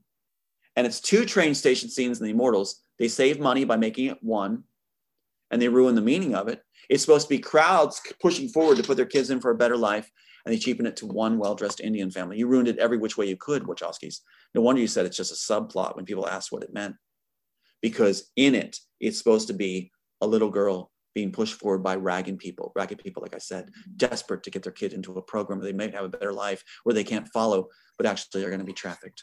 The Wachowskis took every meaning, every morsel of meaning out. They just wanted credit for the imagery so they can make their career. Larry's ladder, he called it. Hmm. Larry's did your did your script have this sort of sci-fi action? Because there's a lot of big action sequences in these yes, a lot of like kung fu fighting and stuff. Did you have that? well, it, it, has the it has the fight scenes and things like that. In fact, Elysium lifts it when they throw the case. Warner Brothers does Elysium, right? And they have the shard of glass cutting out the enhancer out of the back of the neck. That's ours. That's ours too.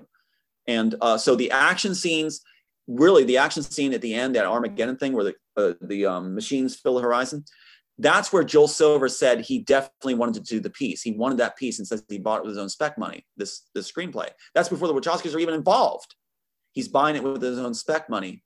And the cover story is that he claims that the Wachowskis showed it to him after 1995 um, when he, you know, why did you wait all that time after you failed as writers? So what happens is Joel Silver loves the battle sequences. The Wachowskis say they love the concept of the Jacks the Neck right there. They even said, we want to do Jacks the Neck for real. Well, if you wrote it, you wouldn't be saying that. So there's Jacks the Back of the Neck all through this piece. The Neuralink. And then that kind of connects to Neuralink. I've got the graphic up here for those listening. Uh, you can go check out the video um, on Be Sovereign or uh, Odysee YouTube. But uh, it is interesting how they use sci-fi to then kind of um, you know do a subconscious sort of uh, entrainment on then what the reality tech they're going to try to bring out or really it's the mm-hmm. unreality tech so of course i see elon musk as an actor of course yeah. as a front man for the, the, the new world order whatever you want to call it the technocratic demonic system and of course they have him right now playing as this fake savior excuse me with twitter mm-hmm. and all mm-hmm. that if you if you guys can't see through that it's it's like come on man well, that's what I um, Mike. I want to have a debate with him. I do want to have a debate. Now, it's interesting that Hollywood says, "Yeah, you're the evil one, Tom." You're like they're giving me lots of like pointing fingers, like you said during Matrix Four. They're pointing all the fingers at me. I was to be groomed, so I'm supposed to be an example of being punished. But you can't play it both ways. So I would like to have a face-to-face online sometime with this actor who's groomed to take the work. Neuralink, he doesn't he doesn't articulate it. He doesn't talk about the pros and cons of it. It's all through this piece.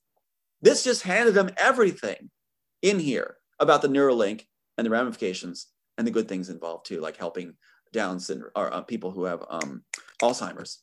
You know, Library of Memories, which uh, Christopher Nolan took from Universal into um, Interstellar and ruined the scene with the little girl. So, do you have the train station graphic?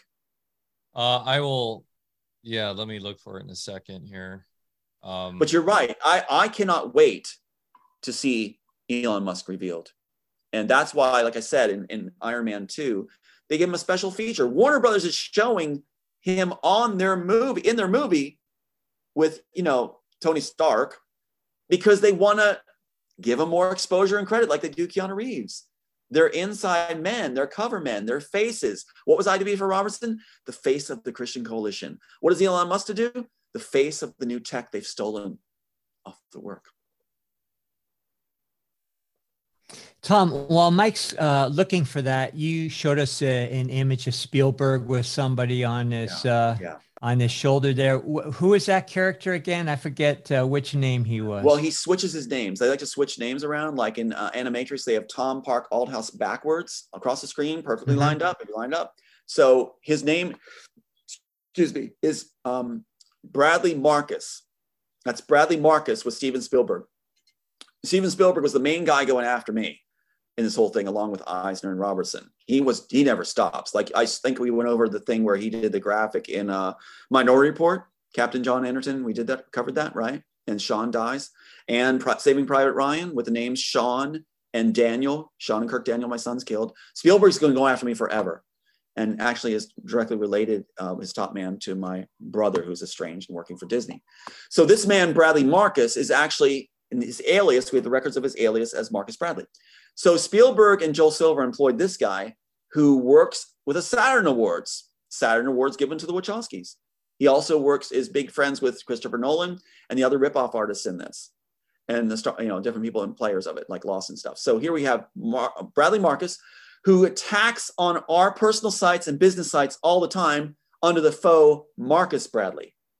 See, and so on and on. He'll say Rankin. He even says Rankin gives five star service. I sent you that graphic. Rankin gives five star service. He says, Tom Althouse, you are an egomaniac, uh, the narcissist thing, right? And says that you're, you know, attacking uh, whoever they want to say. So he is the front man for this trolls. This is Bradley Marcus. He's a wannabe writer along with his cousin out in Hollywood, California with the Saturn Awards. And so you'll see him with many, many pictures with Disney and things like this. His job is to destroy my reputation, and his reward will be he already has it preempted on his or preloading it on his um, resume. He says, writer for Universal Studios. That's where the work went, as you know, with Ned and Judy Nankovich, along with Disney, for Joel Silver to get. So he wants to be a writer for Joel Silver, and he's already announcing he is a writer for Joel Silver. By the time he didn't have any work, he's going to be like Becca Northcutt's record was a sponge when she was done. This man gets a writing deal when he's done. And so he has been instrumental in doing this fake ID, Marcus Bradley, to contact friends to turn them, associates, get on my personal page. And then he slips up. He slips up badly in that graphic I gave you. The one time they slip up, and look how far this goes. They they go up with this thing. I'll just hold it up. Just so you have this graphic. Marcus well, Bradley. Let me uh, let me find the graphic because uh, we can't, or I can stop. Well, here's. I'll tell you why it's important. The guy slips up and gives his IP address. It's under Time Warner. He slips up and gives it. They always slip up, don't they? You can they show it. You can show it now, Tom. See the IP address? Marcus Bradley, right? Marcus Bradley. And what's and his, what's is, the message saying here? He's talking smack. Well, yeah, listen to this. Here's what they want. This is what Spielberg once said, Joel Silver wants to have said. The truth, and see if this doesn't sound like the trolls. The truth, Mr. Matrix, Althouse, Summers, Heart Tours, egomaniac, is that you are a fraud and a phony who bamboozled the entire populace of Maui into thinking you are a decent person, you know, personal attacks.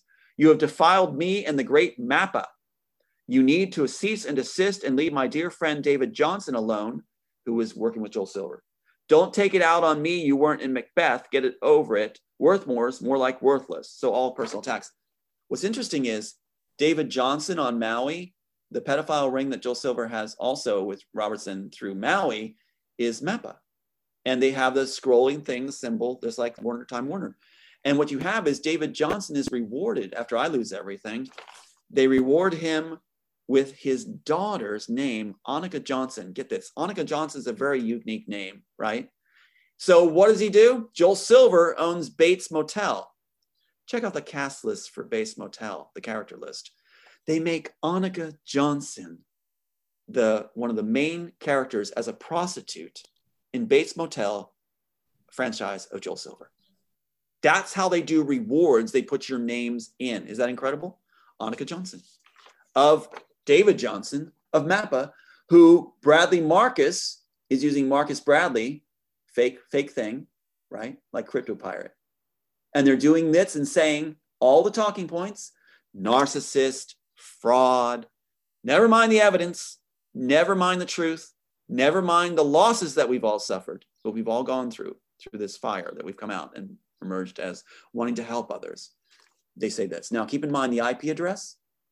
The IP address has, since it slipped, I have a friend. What I did to defeat Mike Lang's strategy is share the copyright with other good people who are artists. So I shared the copyright with some people, and boy, did they go through it. Instantly, cars are pulling up outside their homes taking pictures. They're also, Frida Babson's accosted at um, Gatwick Airport and by Interpol and everything else because bomb accelerant has been sprayed into her carry-on because I've got she has a thumb drive of the messages of Mike Lang to Becca on it. And it's in even the Daily Post. This is how big it gets. They don't want this out because Mike Lang made the thing all the way back. So the Pentagon, my friend Niels Hensey up in Canada, the picture, they see the car come up and take pictures of everything else. And after I put them on the copyright, sharing it with me because that defeats Mike Lang's strategy. The strategy for Disney is let the authors die or help them die, and then push through the court of your choice, the venue, that you actually own ownership. That's where Dino Laurentiis, that copyright entry comes into play. Yeah. Those copyright entries I held up. Yeah, we talked about that on the first episode. Right. So Um, this, yeah. I, yeah. So this IP address, this uh, friend of Neil Hensey at the Pentagon starts researching, and in comes a top brass member of the top brass saying, "Stop right now, whatever you're doing, or what you're doing. Stop right now, what you're doing." They didn't want Marcus Bradley's IP address discovered belonging to Bradley Marcus. mhm. That's how that shows you the connection between the Pentagon, the FBI, Disney, Warner Brothers, Joel Silver, Pat Robertson. Like you said in the beginning, Dr. Bear, in that wonderful intro, elegant one. It's all there, it's all tied. That's how far they go. They don't want this story out. They don't want this screenplay shown. Yeah. And this one right here, thank you for and, putting and, it up. and then and then connected to good old Spielberg. Of course, he did uh, Minority Report, yes. which was a Philip K. Dick remake, but he throws in Captain John Anderton in there. um, That's right. Yeah. That's my dad's rank, captain. Dad's rank in the Navy, captain. John, his birth name. Anderton, again, look at Spielberg does there, as you're pointing out. Anderson from Matrix, obviously, our Scottish clan name is tweaked with a T for Tom. They all have to be one more step clever than the other, don't they? They have to go. and look out stacked in there. And then again, pre-crime. Spielberg is putting in a graphic for a split second, just like the entry in the Matrix, right? Split second. And what's going on here? Tom Cruise's character, Captain John Anderton. Wow, what a coincidence. Captain John Anderton, Tom Cruise, this character is going to be put away on basically essentially a 302, which I've been hauled off for many times now by the FBI. 302s for what? Revealing them? Which means you're going to be committing murder, mass murder. So they just have to have somebody, a family member paid to say it. They got my sister under Brian Fitzpatrick, FBI, lifelong FBI operative and congressman who gives her all kinds of rewards, black tie dinners, blah, blah, blah. So pre-crime. Spielberg does the movie about pre-crime. Tom Cruise is going to be a pre-crime put away for pre-crime because his son Sean has been murdered, and we know that my son Sean was murdered after this movie was made. So Spielberg's committing a pre-crime. I would pose to you pre-crime by doing this. He's saying Tom's son Sean is going to be murdered. We're going to do it, and we're going to put Tom away on a 302 with the FBI because he's going to do what Tom Cruise's did. He's going to commit a pre-crime because his son Sean was murdered. Let's give him his dad's rank. Let's give him his dad's name, and let's give him his dad's Scottish clan name with a T to add the emphasis to make it more clever. Is there any questions? Wow. Wow. Um, and then, of course, for those who still uh, are questioning who you even are, there's your ID, which you sent us. um, yeah, so your birth 7 to 1959, which is And look once again, clock. re- Yeah, let's look at the clock again. Yeah, Seven, to the two. clock. One before the 60, one before the 60, 7259. And the red hands, Mike, four past the four. They have to get the age in, right? They got the age in. It's on the first graphic, TA 4099 in the big, big letters in column in the column. I was 4099. And then you've got this one, four past the four, 44 in 2003. That's right, Wachowskis. Every hand spe- specifically placed. There's the age in red. There's the exact birthday, 7259 in black. Yeah. Um, here, here's the graphic we're talking about that he keeps showing on his phone here. So There uh, it is, those- right from Animatrix. It's a static shot in Animatrix. Yeah. Why would you So- spend all that money on that? pretty wild. And then of course, here is the uh the train scene pulled from your script, but of course done in a totally different, you know, tweaked way from what you were Yeah. Look at that, a well-dressed Indian couple alone because that saves on the budget. It saves on the budget. The story it does it doesn't propel the story, and they say it's just a subplot. Look at their faces, the guys that wrote this. And so this is what they had the honeypot wife show me. So they wanted me to go forward and go to Rankin. They wanted me to be controlled, snowed at the statute limitations. So I'm not biting. I don't know what's going on. So they send me the honeypot wife, and she goes, "Look, honey, there's a little girl at the train station. Look, the little girl pointing the sun. This is your work, isn't it?" They wanted me to be led by the honeypot wife, access to evidence, right to Rankin, classmates of the lead attorney for Warner Brothers, who meet in Disney World, and he comes back with a full staff, renovated, um, boardroom, kitchen, everything for his offices. Is there any questions? How did you meet the honeypot wife? She came to me. I was doing improv on Maui, among other things, tours, improv. So suddenly, this woman, Rebecca Northcutt, shows up as a student of the improv group I'm part of. And next thing, we do a show, and she's volunteered herself to be part of that show, shows up on stage. And then she gives me her number afterwards and says, I'd love to go out with you. And so this obviously was your other relationship was over because you had previous relationship. Yes, so I was you, long over, long over. Yeah, she was a yeah. Robertson girl. So I had a Robertson girl for a wife, and I had Disney girl for a wife, or a ex-con. It was Wow. Mike Lang's pocket. Went went to Mike Lang, back to him on my birthday. So how how long did it take for you to realize then that this was not a um, sincere partner? Well, they play it, they gaslight. What they do is they play very, very sweet in the beginning. I love you so much. I'm afraid you're going to leave me. They they really know what they're doing. They profile people, and that's what I've been told. And so what happens is um, she was actually going to leave us in uh, 2009 uh, before we met with Rankin. So she's in play for four years, access to evidence, everything else. And what happens is in 2009, that's a statute limitations for Matrix, 10 years, 1999, 2009. So she announces to Aid and I that she's not in love with us anymore and she's going to leave us. But then she, this meeting with Rankin occurs, Tony Rankin, where he comes where I'm teaching also at the YMCA. I wanted to contribute to children and families. So I was teaching families how to swim. So here comes this attorney I don't know. Northcutt does. And she comes in here, he comes in there and starts coming with his kid Dax, named after the character from Star Trek, starts taking these lessons where I teach parents to teach their kids.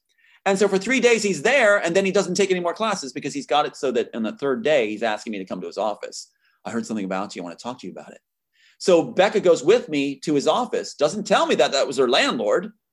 And we have this meeting where he says, I'm going to put $100,000 in and help you get justice for what you did, lost and everything. And I'm going to put 100,000, get a top copyright lawyer too on the team with some of that money and see justice for you.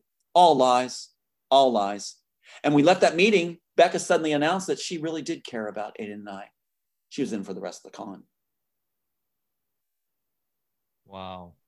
And I noticed that girl, So- uh, the, real quick, Bear, the girl on the um, that they use on the train station, she actually is brought into Matrix 4 as a Oh, grown up.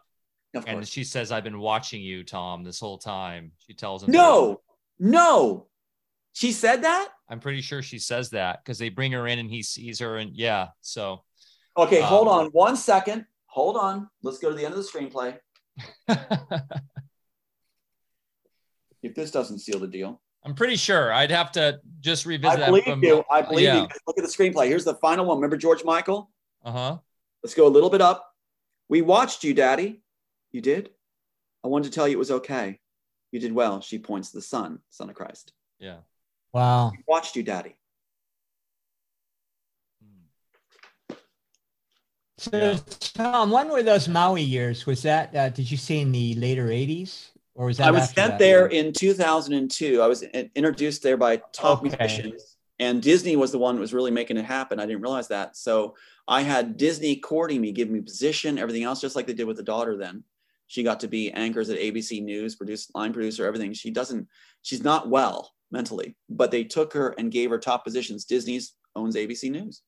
So top top thing on the Oahu, and so for me, they brought me into Maui um, uh, what is it called? Iao Theater, the historic Maui Theater.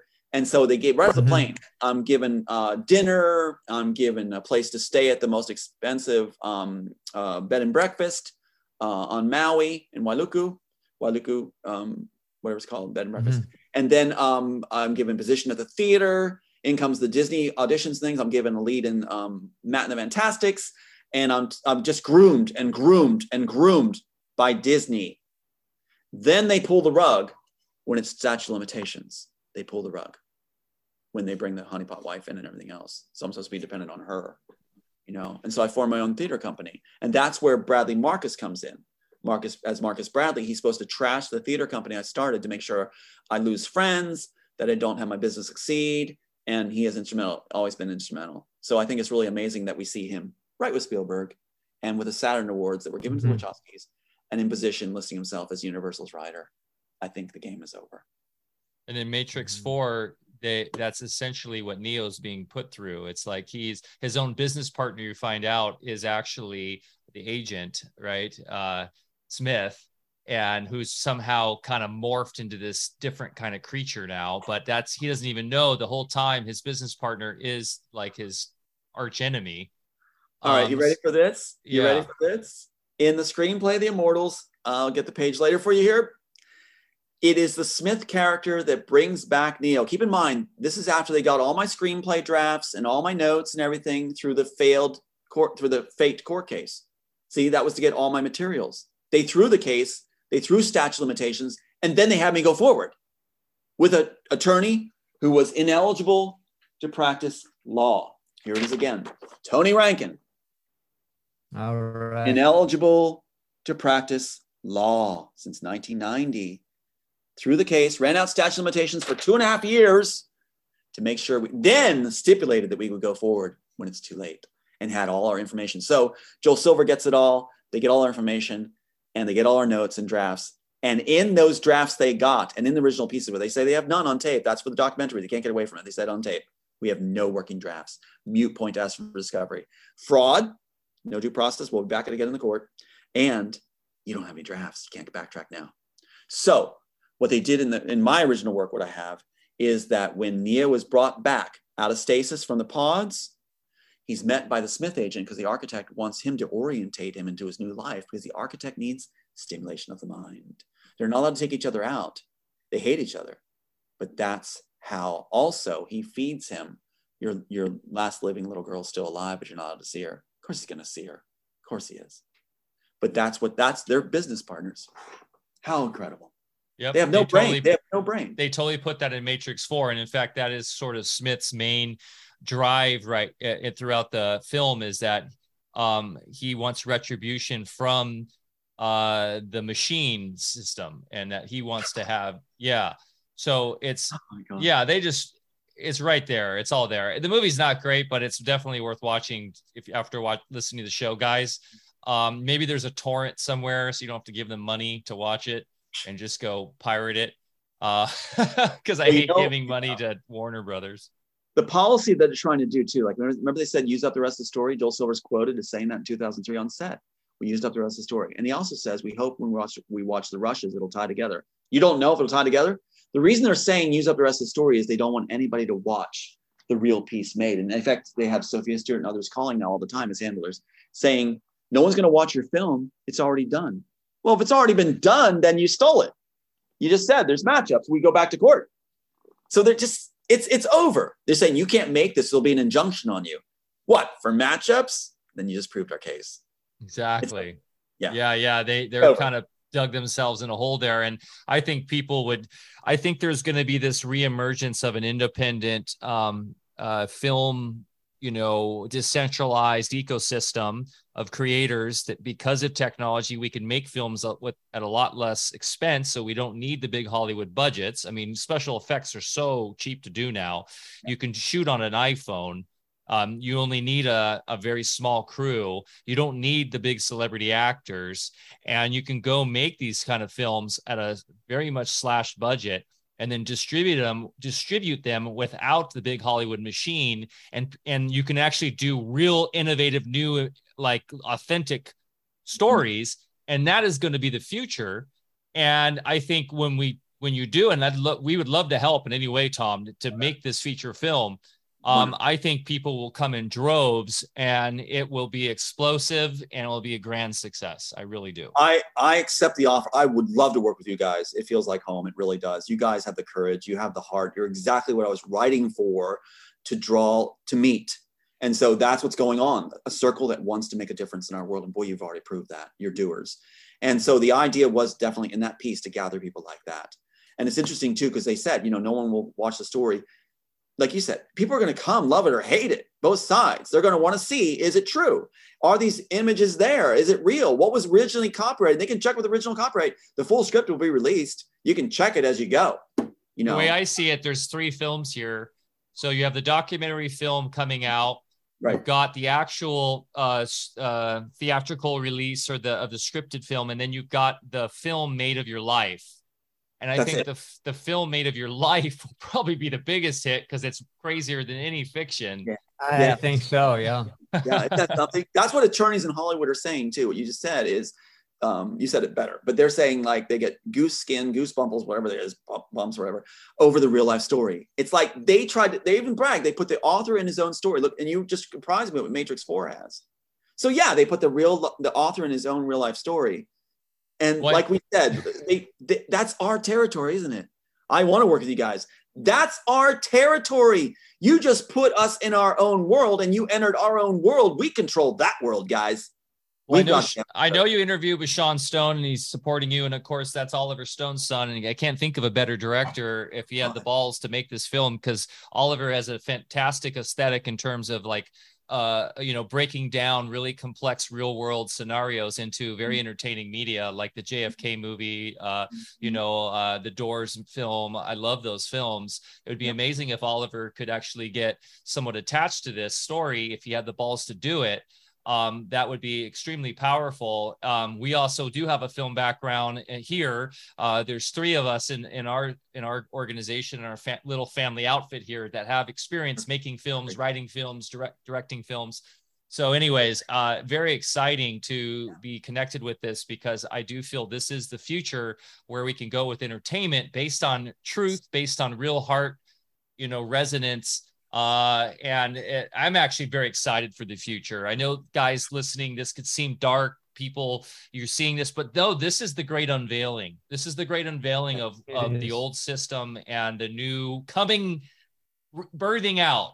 So, yes, yes. And um, done. Yeah, go ahead, Dr. Bear.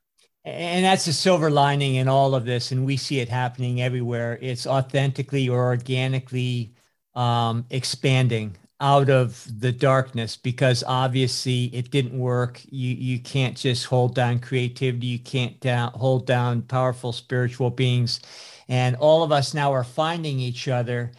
after we've uh, independently created our own platforms. As Mike said, we have uh, you know a wonderful circle of influence ourselves. Uh, we're all part of a decentralization mechanism and everything from entertainment to information uh, uh, to medicine to uh, actually helping people understand um, law based on natural law. And all of these other systems that are helping us develop, even though they're trying to control us, were, of course, uh, from the get go designed to control. There's nothing organic or, or authentic about it. So here we are, and a lot of us have uh, suffered ordeals through it. Mm-hmm. But I think it was a necessary step to come full circle back to the way things were supposed to be in the first place. Well so, Tom, this is amazing. I look forward to uh, a long association with you. Uh, I'd love to see you up in our neck of the woods someday. You know, if you ever just need to chill out and, and uh, jump in a river and I'll have a nice what. little retreat in nature, you've got a home here anytime you like. Tell you what, I'll tell you what. Different documentary teams came to me, and I knew which one was right. I've been on different mm-hmm. shows. I have a show coming up uh, later on today, but you guys resonated, and I've always talked to Aiden about returning to California. I would love to work with you guys. I got 15 other screenplays too to do later, but we wanted to form studios. We want to do this stuff. We want to see this through the positive thing for people is we've mowed them down. They're being mowed down and they're turning on each other. Mm-hmm. And my last son is such a leader now. He's such a leader. He grew up with all this his whole life, like that video shows. And he's become such a calm, steady leader. You know, it's almost like he's seen his dad through all the passion out there and fight this fight. And he's been this calm central beneath all that to lead his generations. How so old, how old is he, Tom? How old is he, Tom? 15 now, 15, taking, he's like the youngest 10th okay. grader ever, like in his class. And he's taking advanced placement college credit courses. And he's doing soccer, piano, you name it. He is amazing. And that's awesome. from a mom who was a prostitute and didn't want him. And he's mine. I, and it's just like, yeah. So with me. So I do want to come to California. I've always been wanting to do that. We want to have him safe. So let's talk more because I would love to work with you guys. I work on this premise. If it feels right, I'll go forward. That's how I survived. Yes. It's right, I would love to meet you guys in person. Love to work with you guys, and let's finish this job. Let's do stuff. You, you're, you're blowing my mind with what you're doing. I would love to be a part. So let's talk. And thank you to your audience too for you know. Um, I know it's a lot to swallow. That's why we're doing a documentary. And I hope the documentary will blow the doors off and the real life story, uh, which you guys are a part of. Thank you for red pill redpillrising.org by the way and that's in the show notes. That's where you can get most of the information on when the doc and all that's coming out. Is that correct tom? That's right. We'll be putting on there also on facebook twitter things like that. You'll see tom alt has a twitter and uh, my Facebook is actually maxed out now, which is amazing because their whole tactic is go and sway people away. In fact, Oliver Stone, by us mentioning him, he's going to be contacted by people from uh, Matrix. He'll be contacted from other trolls, and so don't use him. He's evil. He's not. But when he actually sees the evidence, there's there's a good chance, yeah, it could happen. So thanks for actually looking at the evidence. Thanks for checking critically. You know, who am I? What do I have? And including me in the family. Thank you. Well, thank you. You are family. Thank you. Yes, thanks, Tom. And I hope everybody uh, listening, watching this, uh, that's resonated with this will share with their friends and family and help us get the word out. Really, in the end, the future is our our, our children, uh, and that's what I know Tom's all about. That's what we're all about. And like my youngest son wants to be a film director, and you know, it's like let's let's shepherd in this new generation and there's so many they're obviously grooming the children any way they can with this trans agenda, this woke agenda, everything on corporate, you know, television and in the corporate schools. And there's a huge community, uh, our community for one, that are pulling our children out, out of the out of the schools, shutting down the the demon flicks and the Disney app and all that stuff, and removing our children's minds from this dark sort of grooming system that they're trying to develop. And Tom, I know you get that. So let's create the beautiful art that our children can be involved with and enjoy and and really shape the new world. So uh, thanks again everybody for joining us. Please go follow tom support his work redpillrising.org uh, he's accepting donations. Please support him in any way you can. And um, yeah we really look forward to this documentary. We will make sure to announce it support it promote it get it out. And maybe tom uh, you might i don't know what sort of um, model you want to do for you know um, uh, pay per play or whatever but i got some ideas for you i can talk to you about uh, See, that's what happens. It, it it hits us and it just organically forms and it's just right and it blows the competition away. Yeah. So yeah, yeah. There's a lot of really cool models that are just way better than what Hollywood does. Good. Hollywood I, does. I'm, so. I'm there, guys. I'm there. Yeah. I, I would love to see Aiden safe and work with you guys. So I'm there. Thank you for what you do. Thank you. Thanks, Tom. Okay. Uh, thanks, everybody, Tom. thanks for supporting us. Uh, you guys are such a great community. You can, if you're new to our channel, you can join us at uh, on Telegram at uh, t.me forward slash alpha Vedic or on Discord at alphavedic.com forward slash Discord. You can find out all about us at alphavedic.com. Uh, soon we will have be up on Qortal where you can you should go to qortal.org we will have our site up there as a redundancy. Uh, as Q-Apps launches we'll have e-commerce up there and all sorts of cool stuff that is completely immutable completely unstoppable. We'll make sure all of tom's content gets up on there. Very exciting times. Uh, we are forging forward in ways that uh, are just the normies have no concept of. So okay guys we'll see you next week. Remember to get outside get your feet in the in the dirt uh, go for a walk. Mother Nature is our best guide, and she will always ground us and bring us back to who we are. Love you. We'll see you next time. Cheers.